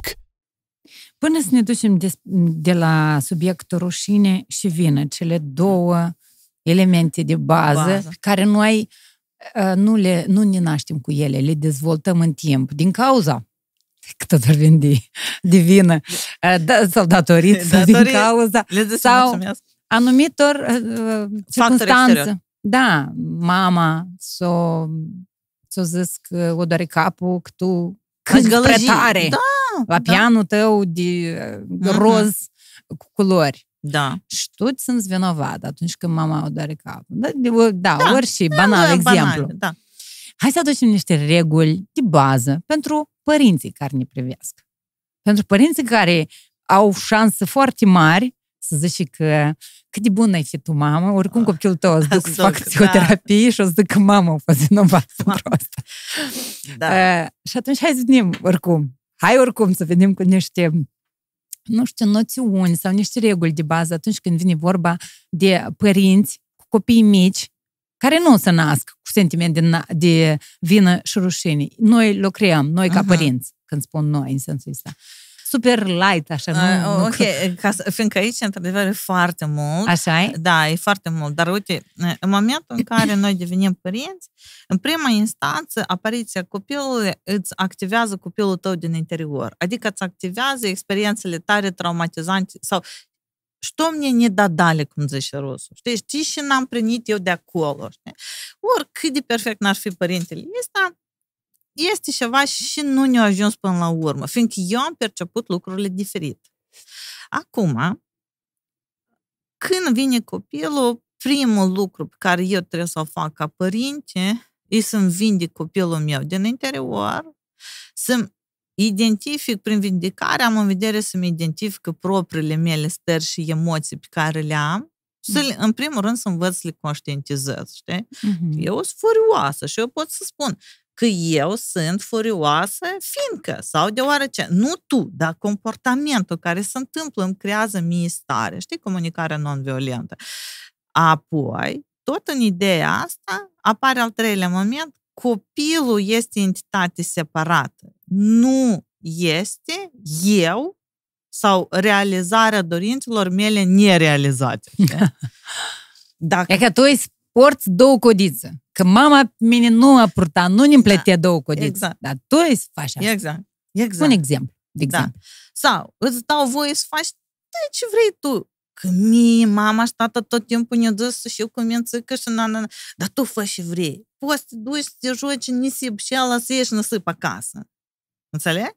Deci scot orice regulă. Fiindcă eu prea multe am avut.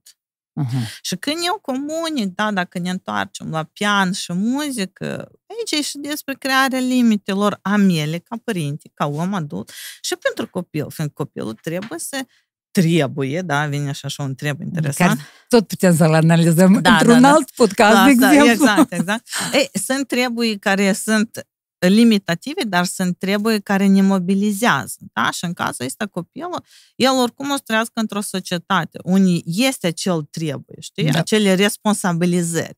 Prin faptul că eu îi spun care este limita mea, da, uite, uh, hai te rog, 5 minute mai cânti la pian și mai dăm 5 minute de liniște fiindcă am nevoie, am avut o zi foarte... Copilul înțelege, nu trebuie să-i dai, o, că am făcut 10 rapoarte, da, și în 10 așa, capul ni dobă, da? Dar spune, am nevoie de un pic de liniște. Asta e comunicarea non-violentă, așa se numește. Da. Deci tu îi explici lui, îi dai și lui o variantă și ție, cumva tu 5 minute cânti, asta eu 5 minute stau. Uh-huh. Pe mine mă, mă deranjează că tu cânti spre tare, dar nu tu mă deranjezi, dar sunetul mă deranjează. Nu ești tu vinovat pentru asta. Da, Cumva asta exact. Eu nu fac atac la identitate, eu nici de cum nu mă, mă refer la identitatea ta. Eu mă refer la bază comportamentală. Faptul că pianul sună atât de tare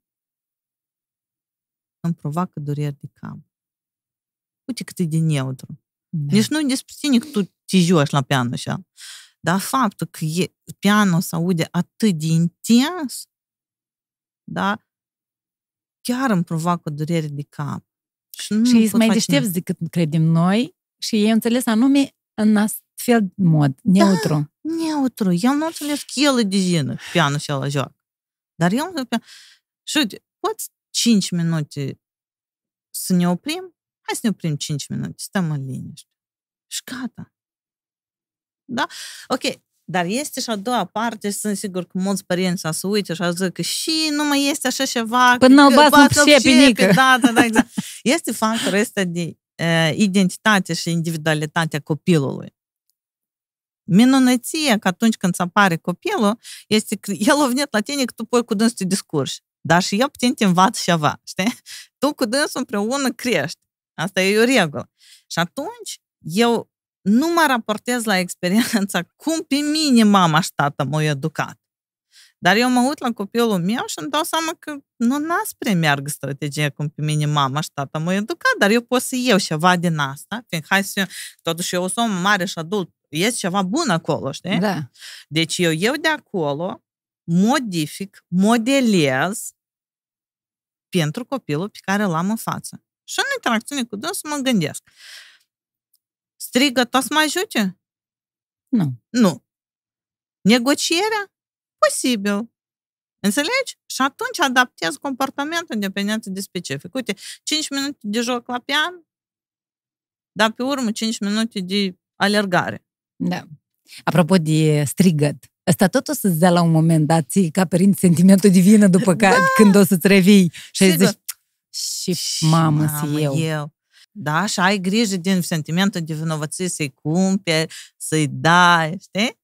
Compensezi sentimentul. Oho, ai sigur să-l da, compensezi, da? da? Și să-ți facă mama un, un ceișor. Să-ți radă un măr. Da, da, din sentimentul care eu l-am acolo, că am făcut fix așa cum am zis că n-ați fac. Și eu au câștigat manipulând. Ei, Sigur. Ei au câștigat manipulând. Sigur. În sensul ăsta, pentru că tu având sentimentul de vină, ai făcut ori și ei manipulându te Da. Mamă, cât e de lungă treaba Treaba asta. Dar atâta timp cât tu, uite, ca adult, mă întorc la primele idei care le-am spus. Dacă tu, copilul tău în interior, noi trăim alte timpuri, noi Da, avem cu siguranță. alte informații, da? Și este regula celor șapte uh, elemente, da? Sau cum se spune, fiecare generație care vine este de șapte ori mai cumva decât cealaltă. De obicei mai bună în diferite domenii. Noi primim atât de multă informație ca noi să devenim mai buni. Da? Față de noi cu noi, că nu pot eu fi mai bună ca tine, că tu ai o altă experiență, altă viață, alte Da. da. scopuri, alte principii. Dar eu cu mine mai bună decât generația din care eu vin. Adică aduc un plus valoare generației mele. Asta e scopul meu. Și aici eu am să mă întorc înapoi și la situația cu refugiații și cei ce am trăit noi, fiindcă ce au trăit ei, asta da, este starea lor de șoc, de separare, de pierdere. Da. Dar noi, în esență, n-am pierdut nici, dar noi ne-am comportat. O zi parcă am pierdut. Și aici, ce vreau să spun, și o recomandare pentru cei care nu au citit, e să citească, pentru cei care au citit să se întoarcă. La Victor Frankl, omul în căutarea sensului vieții. Viața noastră nu este materială. Da? Dar noi toți ne-am comportat, ok, nu hipergeneralizez, vreo 60% ne-am comportat ca fiind materială 100%. E despre Holocaust, nu? Exact. De ce am citit-o înseamnă că mai E- uit titlurile de astea. Da, este despre Holocaust, dar de fapt el a creat logoterapia, da. deci uh, viața cu seans, ceea ce spune că fiecare om, ca să poată să funcționeze și să aibă componenta asta de conștientizare, de încredere, de siguranță, trebuie să-și creeze un sens. Și e super, mega fenomenal dacă sensul nu are valori, mo- mo- nu are valori materiale, dar are valori morale. Și aici nu mă refer în mod, când zic moral, toată lumea se gândește la, la biserică sau la credință. Și credința este o resursă, chiar și în univers, chiar și în moleculă, chiar și în... ea tot este o resursă. Dar este foarte importantă să-ți ofere ție un sens. Viața noastră trebuie să depășească componenta asta materială în crearea sensului vieții. Ai văzut uh, filmul Naufragiatul cu Tom Hanks? Da, Mingea. mingea, exact. În cazul dat, acest sens al vieții este mingea. Da, exact. Deci cine are o minge, vine războiul, Bun. COVID-ul, ori și fă o minge. Da. Și minge, dacă ați văzut Ești- filmul. în Așa, sensul și ăsta. cine a văzut să uite. Dar dacă se extinde ideea ta, ca un adevărat așa specialist în, în domeniu, fiecare de noi poate să-și creeze minge aceea. Tu ți-ai luat o simbol care se reprezintă minge aceea și îl ții cu tine și îl iei cu tine. Și asta este componenta de ancorare a stării tale de siguranță, știi? Mingea e cu, cu, continuă cu mine. Asta înseamnă că eu sunt nu numai în siguranță, dar eu sunt și în sensul vieții pe care eu o am. Super fain. Atunci când ai vorbit despre îmbunătățirea noastră în generații, eu uh-huh. sunt mai bună ca mama, copiii uh-huh. mei sunt mai, sunt mai buni ca mine. Ne-am amintit de basta. Da. Nașe deti budut luci, luci ce mă. Da, da, da. Recomandă-ne ceva pentru părinți, recomandă cărți, podcast, film. Pe urmă trecem la celelalte subiecte.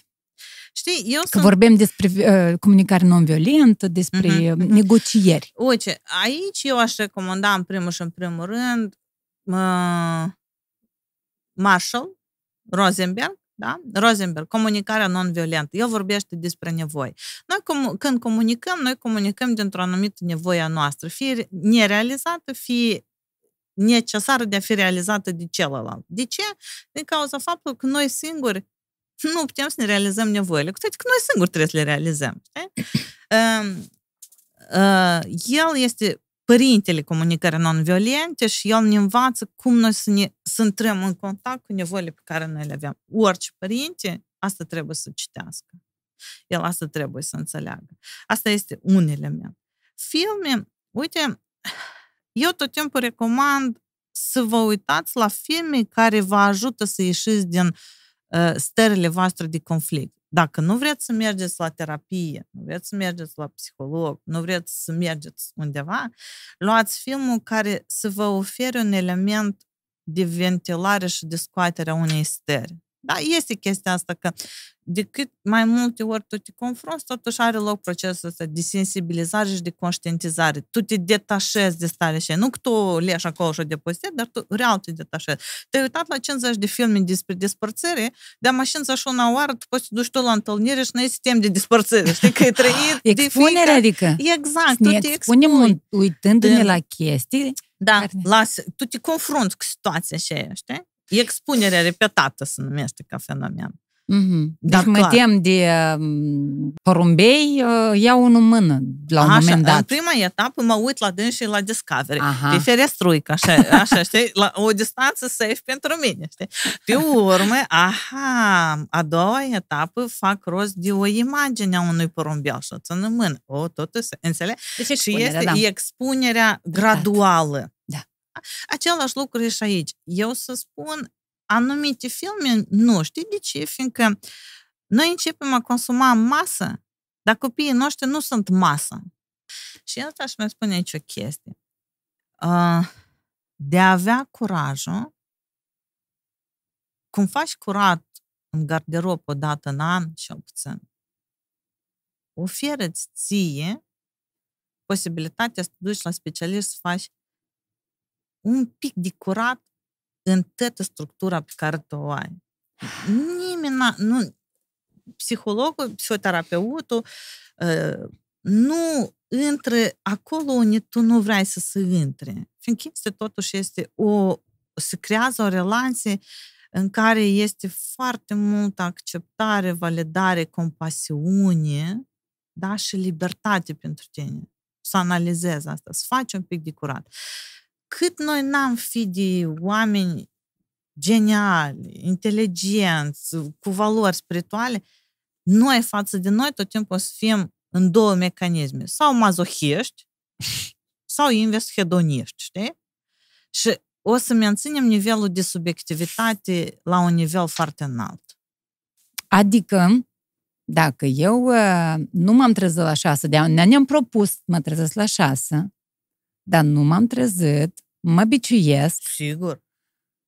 Sigur. Cum așa? Sau eu azi nu vreau nicăieri să mă duc. Ne-am închis telefonul și eu azi mă simt numai bine. Și eu... Hedonismul, adică. Da. Două extreme. Extreme. Ce înseamnă eu ca adult? Eu ca adult integrez. Și eu înțeleg, eu mă scol la șase pentru că scoală prietena mea Georgiana, da? De exemplu. De exemplu, da?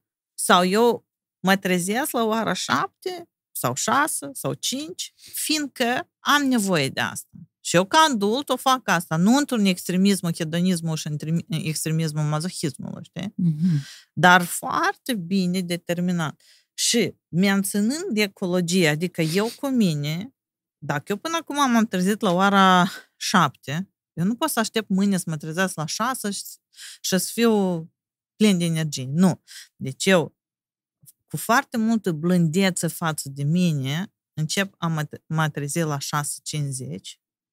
da, la 6.40 și tot așa gradual cu blândețe față de mine. Chiar azi vorbim uh, cu cineva referitor la această blândețe uh, vis-a-vis de diete. Și eu am spus uh-huh. că eu iubesc pe antenora mea, că atunci când i-am spus că îmi plac plășintele și eu mă antrenez, ar trebui să mai scot cât din carbo- carbohidrați. Uh-huh. Și eu zic, nu, nu, nu, ți-i place plășinte? Mănâncă! Câte mănânci pe zi? Două. Mănâncă una jumate mâine, bine? Oh, super. Voi mâine să mănânci tot una jumate, dar săptămâna viitoare treci numai la una. Și încet, încet o scoatem, pentru că dacă punem uh, dacă îi spui omului nu umbla nu. în culioc și da, ala, da, asta e interzis? Da, ah, e ceva interesant acolo. Da, da, da. Dar așa, uite, tot e despre a te raporta cu blândețe și uite și asta și, și ne învață și Rosenberg, de fapt, pe nevoie, da? Spre a ne raporta la noi cu blândețe. Da, eu îmi dau niște cărți care sunt know Cum se numește? Uh, comunicarea non-violentă, Marshall Rosenberg. Aha, da, el e unic. Mai devreme. Da, el da, e da, unic, el asta ne învață, el cu asta uh, trăim. Uh, doi, uh, despre iubire și manifestarea iubirii, clasic, cele cinci limbaje, dar înainte de asta eu am să dau uh, așa un, uh, un secret, o magie a dragostei.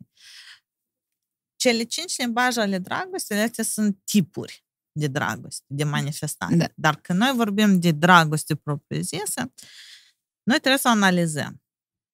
Și dragostea se analizează pe cinci componente. Mm-hmm. Fizic, cognitiv, emoțional, comportamental și spiritual. Okay. Ce înseamnă pentru tine, ca om adult, nu părinte, ok, ca om adult, dragoste fizică, comportamentală, emoțională, da, spirituală și cum tu ai primit-o, cum tu aștepți și cum tu oferi. Dacă faci asta, magie străiești, știi cum spune, în sens pozitiv. Ele sunt două cărți, nu? Este una pentru adulți da, și este una și pentru copii. Copii, cum ar fi, uh, adică și este și pentru cuplu. acele... Da. Uh, nu, este clasică, la nivel general. Ok, prima și care cuplu. Este cuplu a partenerilor și este a copiilor. Ok. Tot din același autor, tot de același autor, este cele cinci limbaje ale scuzelor, apropo. Pentru cei care au probleme cu scuzele. Tot foarte bine ajută. Așa asta, mai în afară, cum se zice. Adică celor care vor să justifice mereu. E, nu, cel care trebuie să învețe să-și ceară scuză atunci când faci o boacă nu și nu poate să facă și tot dă ție, știi, că tu ești de genă că eu am târziat, știi? Da, da, da. Și prin cartea respectivă învață că nimeni nu e de genă, știi? Ă, mai recomand tot una mie foarte tare îmi place și ai unul din autorii care cel mai mult analizat, dacă să vorbim de vină și rușine, este Brené Brown, Curajul de a fi vulnerabil, dar începem anume cu Curajul de a fi vulnerabil, fiindcă următoarea carte tot de același autor care eu o recomand, da? Este, sunt darurile imperfecțiunii. Aha. Și ea foarte frumos le analizează.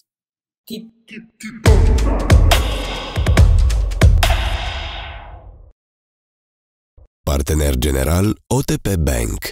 Ah, Rodica, tu ai spus mai devreme, mult mai devreme, despre, eu mă leg de cuvinte, să zici, sunt talentată la asta. Tu ai spus mai devreme despre roluri atunci când intrăm în societate. Uh-huh. Noi jucăm roluri în familie, în cercul de prieteni, uh-huh. la serviciu Hai să abordăm subiectul ăsta, pentru că rolurile pe care ne le luăm nu întotdeauna ne se potrivesc și ne duc mm. în stări care uh, nu ne sunt favorabile. Intrăm în tot felul de uh, depresii și mai departe. Da, de... Roluri. Eu am citit uh, ăsta, Игры, в которые играют. A, Bern. Bern. Jocurile Eric care le joacă, care da, le da, joacă da. oamenii, oamenii care joacă în, în jocuri. Da, da, da. Analiza și... tranzacțională. Exact. Hai să vorbim un pic despre roluri și despre acele... Putem să vorbim în, acele, în aceeași oală și de roluri de scenarii? Sigur, fiindcă ele se creează, doar că o să fie mult prea complex, cred că oamenii o să obosească. Hai să facem să nu fie da, complex. Să, să fie, hai Tare așa, simplu. simplu. Deci, uite, primar avem trei roluri fundamentale. Adultul, părintele, copilul, despre care noi am mai vorbit în diferite contexte. Da, da. Avem alte trei care vin din funcționarea lui Cartman. Victimă, agresor, salvator. Aha. Da? Astea sunt alte roluri. Și avem roluri sociale create.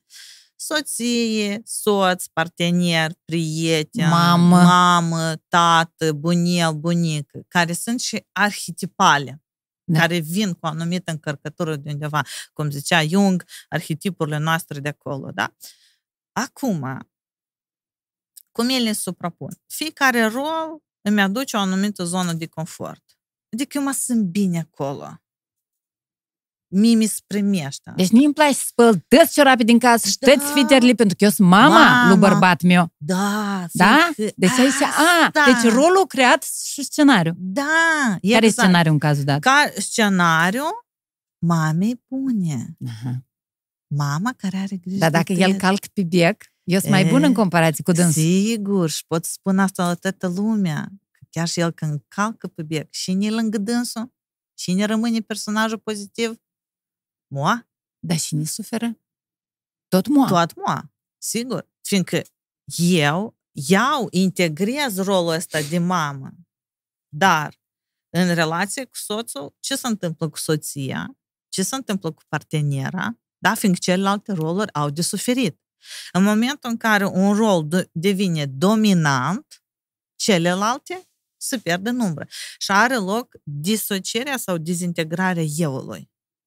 Eu simt conflict atât de mare, da, fiindcă ceea ce eu trebuie să primesc din un anumit rol, eu nu mai primesc. Acea intimitate care eu trebuie să am cu partenerul, ea nu-i.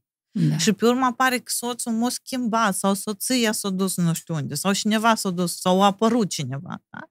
Ei și de la um, așteptările. O, oh, sigur, noi am vorbit de ea. De A, da, dar aici o, duci, o aducem și aici. Și aici. Eu am rolul ăsta, am scenariul ăsta și am și așteptările de la acest da. rol. El ni trebuie să-mi zică mulțumesc în fiecare dimineață. Da. Dar dacă nu-mi zice, oh. iar mă Da, ferește. Și... Deci asta ar fi un exemplu de rol, scenariu, scenariu. Așteptări, așteptări care te duc la dezamăgire. Și conflict. De și conflict, da. da. Finalul da, e conflict. conflict. Am, uite, în rol preponderent în rolurile astea care noi le avem sociale, ele sunt influențate de rolurile tranzacționale despre care tu vorbeai. Copilul, părintele și adultul. Uh-huh. În interiorul nostru, toate aceste trei structuri trebuie să fie armonizante. Este copilul, este adultul și este părintele. Fiecare are un anumit rol. Copilul, cum noi spuneam, spontaneitate, ă, componenta asta ludică, creativitate, da? Adultul este componenta asta de aici și acum despre posibilități, aptitudini, abilități. Și părintele este cel care are grijă să ofere grija asta, suportul ăsta care presupune, da? Dar dacă părintele este unul de ăsta critic, punitiv, care nu trebuie, nu fă așa, nu asta, da, și creează perfecționismul și copilul stă ascuns undeva și în frică, adultul devine mediator, hai, prieten, să vă împac, știi? Și din cauza că este rolul ăsta, eu mă simt bine în rolul de părinte. E și normal că la nivel social eu am să integrez rolul de mamă, știi? Ca fiind a meu și rolul de ca prieten tot mamă, ca partener tot mamă, ca lucrător tot mamă, ca angajat, știi, port la Tesla, fac ceai, cafea ca mămică adevărată, știi? Sau dacă trecem în rol de victimă, eu victimă oh. la lucru, victimă acasă. Da, da, dar eu pot și și femeie mare afaceristă și crutaia la lucru. Da. Da, acasă și o victimă. Da, fiindcă beneficiile sunt foarte importante. Deci, cel mai important este să identificăm rolul pe care ne l-am luat să-l jucăm. Da. Am să zicem că l-am găsit. Da. Ia ca ascultându-ne pe noi, care exact. suntem tare deștepți și ca spunem Știem despre asta. Sau niște niște cărți. Am da. înțeles că eu joc un rol de victimă, că îmi place tot și conserve să fac, spunem eu într-un podcast, uh-huh. și uh, amant în pat și cu mătră și cu nată și de toate, adică eu pe Și după asta tu înțelegi că ți-ai asumat niște roluri care de, sunt de favoarea ta. Mai departe, mai este departe. cea mai grea. Aha. Care-i faza? Care ce facem mai departe? departe? Schimbăm Stai. scenariile și rolurile sau ce facem cu ele? Nu schimb nimic până nu conștientizez care este beneficiul meu pentru rolul ăsta. Da? Fiindcă noi jucăm un rol, fiindcă noi avem beneficii. Aha. Ce menține rolul ăsta activ? A, care necesitatea o acoperă? Exact. Oh, Aha. vezi? Și okay. ia că am identificat necesitatea și văd, pot eu într-o altă formă să-mi satisfac necesitatea ce pot să învăț altfel. Da, sunt ah, pregătită pentru schimbare. Pentru că ne pare că dacă eu să fac asta, eu îmi primesc uh, dragoste de la iubirea mea, Sigur. de la bărbatul da, de lângă da, mine. Da, da, da. Dar eu poate o primesc și altfel decât atâta să mă chinui. Da, sau poate fi nevoia mea de validare. Numai așa, făcând pentru toată lumea, mă sunt validată, ne se spune cât de bravo tu ești. Înțelegi? Da, da, da. da. Și dacă eu identific, eu pot altfel necesitatea să, să, să o satisfac, super, mega, fain. A, deci nu schimbi, pur și simplu cauți uh, cum îți satisfaci necesitatea pe care o obții sferind. Rolul ăsta făcând. Făcând rolul Și atunci, automat, dacă eu găsesc altfel, uh-huh. rolul se diminuează. Nu mai, are, nu mai apare nevoia asta de continuu de a face ceva, fiindcă eu altfel mi-o satisfac. Dar cum integrăm aici în exemplu ăsta scenariile? Uh, eu schimb scenariul. Aha. Înțelegi? Automat, fiindcă scenariul meu presupune un anumit Spăl ritual. unii, fac da, conservi, da. da? Exact. Asta? Așa. Și dacă eu înțeleg că eu pot să-mi satisfac altfel nevoie, scenariul meu de zi cu zi se schimbă. Eu nu mai spăl în fiecare seară colțuni. Eu spăl o dată în săptămână. Exact, da. Da. Adică, până acum, eu șapte zile în săptămână făceam pentru tăți. Am eu am înțeles că uite, este așa, eu sau pot altfel. Împart, da. Și eu înseamnă că înțeleg, uite, într-o zi mă duc cu prietenele. Da? Uh, și eu schimb funcționarea rolului și schimb funcționarea scenariului. Nu stau șapte zile și fac mâncare. Uh-huh. Dar eu îmi permit să mai comand mâncare. Eu îmi permit mie să îmi satisfac nevoia, schimb rolul de bază și mă duc în alte roluri. Mă întorc în rolul de amantă, mă întorc în rolul de parteneră, mă întorc în rolul de soție, în rolul de copil, adult și etc. etc. Nu-i da. doar un rol, sunt mai multe. Și dispare rutina, exact. și viața capătă culoare. Da, și eu ies din același, aceeași strategii care predomnă 10 ani și ne arată mic, parcă tot s-a schimbat, dar eu nu coach NPL. Ce înseamnă? Uh, Pentru că e despre asta. E despre ne- asta, programare da. neurolingvistică. Da, coach asta înseamnă că, uite, tu vii și noi antrenăm anumite uh, abilități, anumite obiective, formăm anumite capacități, abilități de care ai nevoie, da? Uh, cealaltă extremă este trainerul care formează grupul pentru a forma alți oameni. Da? Coachul lucrează individual, trainerul lucrează cu grupul. Uh, sunt și așa și așa, dar și diferența constă în experiență și în obiectiv. Coachul te antrenează, el îți dă Nu și te motivează un pic. Sigur, coach. dar nu poți altfel. Te sunt motivează. Ca să, ca da, să, și da, trainerul, da. da ca, să, ca să, da, tu antrenezi niște abilități prin nu atât cât motivare, dar prin găsirea, eu aș spune un pic mai metafore, găsirea sensului în ceea ce faci și vrei să faci, știi? Conștientizând realitatea, conștientizând mediul, conștientizând abilitățile tale, resursele tale, tot, tot ce ai, tu primești componenta asta motivațională, I can do it, știi? Și te apuci de treabă și o faci. Asta care, să, care să, să zicem, top două metode de a căpăta niște abilități pe care tu ți le dorești le capeți. De exemplu, eu vreau, vreau să fac sport. Uh-huh. Ce presupune asta? De fapt, inițial, în prima fază, presupune analiza în, coach, în coaching, când vii, tu analizezi obiectivul. Fiindcă coaching într-adevăr, lucrează pe obiectiv. Da? Tu îți creezi un obiectiv, un scop care tu îl, îl, îl vrei. Noi, în prima etapă, îl formăm ca el să fie ecologic pentru tine. Da, vreau să fac sport, uite, tu ai spus. Asta sună foarte larg. Creierul nostru iubește lucrurile generale și abstracte, fiindcă asta lui dă voie să fie lenos, să nu facă nic. A, tu vrei să faci sport, dar tu nu ai zis când vrei, de când, pentru ce tu vrei, care sport. A, odată să facem noi sport, și înțelegi? A, deci trebuie exact. Și exact. basket, dimineața da, sau noaptea, e, de performanță așa, sau de pasiune. Da, exact. După ce am identificat ce tip, a doua etapă, pentru și eu vreau sportul ăsta să fac. Care e scopul lui?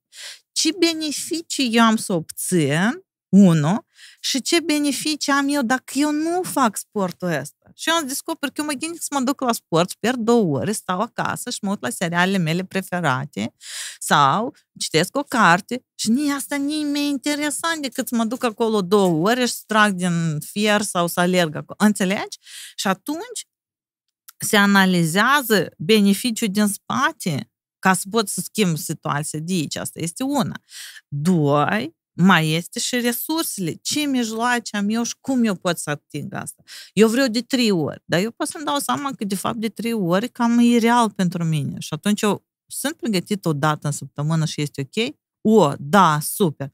Hai să creăm un plan cum noi putem realiza sportul o dată în săptămână, dar cu maximul deschidere și eficiență. Ok. Știi? Mm, asta este una. Doi, orice proces de coaching începe prin analiza resurselor pe care persoana le are. Ce eu de acum am pentru realizarea obiectivului și scopului, da? Și ce eu trebuie nou să creez ca să pot asta să fac. Înțeles. Și cum, ulterior, eu îmi dau seama cum și creez planul, cum eu dezvolt noi abilități, noi strategii, strategii de a face ceva. Și că asta e componenta de bază. Și cel mai important este testarea în viitor. Cum lucruri care eu am să obțin sau abilitate care eu am o să mă ajute pe mine în viitor? Ce o să schimbi ea? Știi? Că este posibil că eu vreau, vreau, vreau, dar când mă duc în realitate în penthouse-ul care l-am vrut, mă uit într-un și nu, dar eu de fapt nu vreau un trans. El așa e de mare, e rece și eu parcă aș vrea înapoi în a mei 20 de metri pătrați, că așa de confortabil mă ah, Deci e vorba aceea, că ai grijă ce-ți dorești da. cumva în sensul că dacă cu adevărat îți dorești, exact. s-ar putea să nu-ți simți bine în acea realitate care să tu creezi încet, încet. Da, fiindcă ea nu e mea. Rodica, îți mulțumesc uh, foarte mult că ai venit, îți mulțumesc pentru toate um, lucrurile, revelațiile pe care mi-ai făcut pe mine personal să le am. Mm. îți mulțumesc că ai venit, am un cadou pe final. Am un spumant de la Maestro care au sloganul Excelența are nume, iar eu îți mulțumesc uh, pentru excelența de care dai dovadă în lucrurile pe care le zici, în psihoterapia pe care o faci și celor care sunt refugiați în Moldova și celor da. care sunt aici și avem nevoie de atât de mult avem nevoie de, de um, cuvinte care să ne aducă aici și, și acum, acum să ne ancoreze. Da. Probabil că ăsta e cuvântul de bază sau cuvintele cheie, cheie. ale acestui podcast Tot, sunt aici și, și acum. acum. Exact. Și vinul, spumantul, pardon, o să fie despre ancorare. Băndul o să mă ancorez în hedonism și în stare de bine de aici. Mulțumesc! Mersi frumos că ai venit!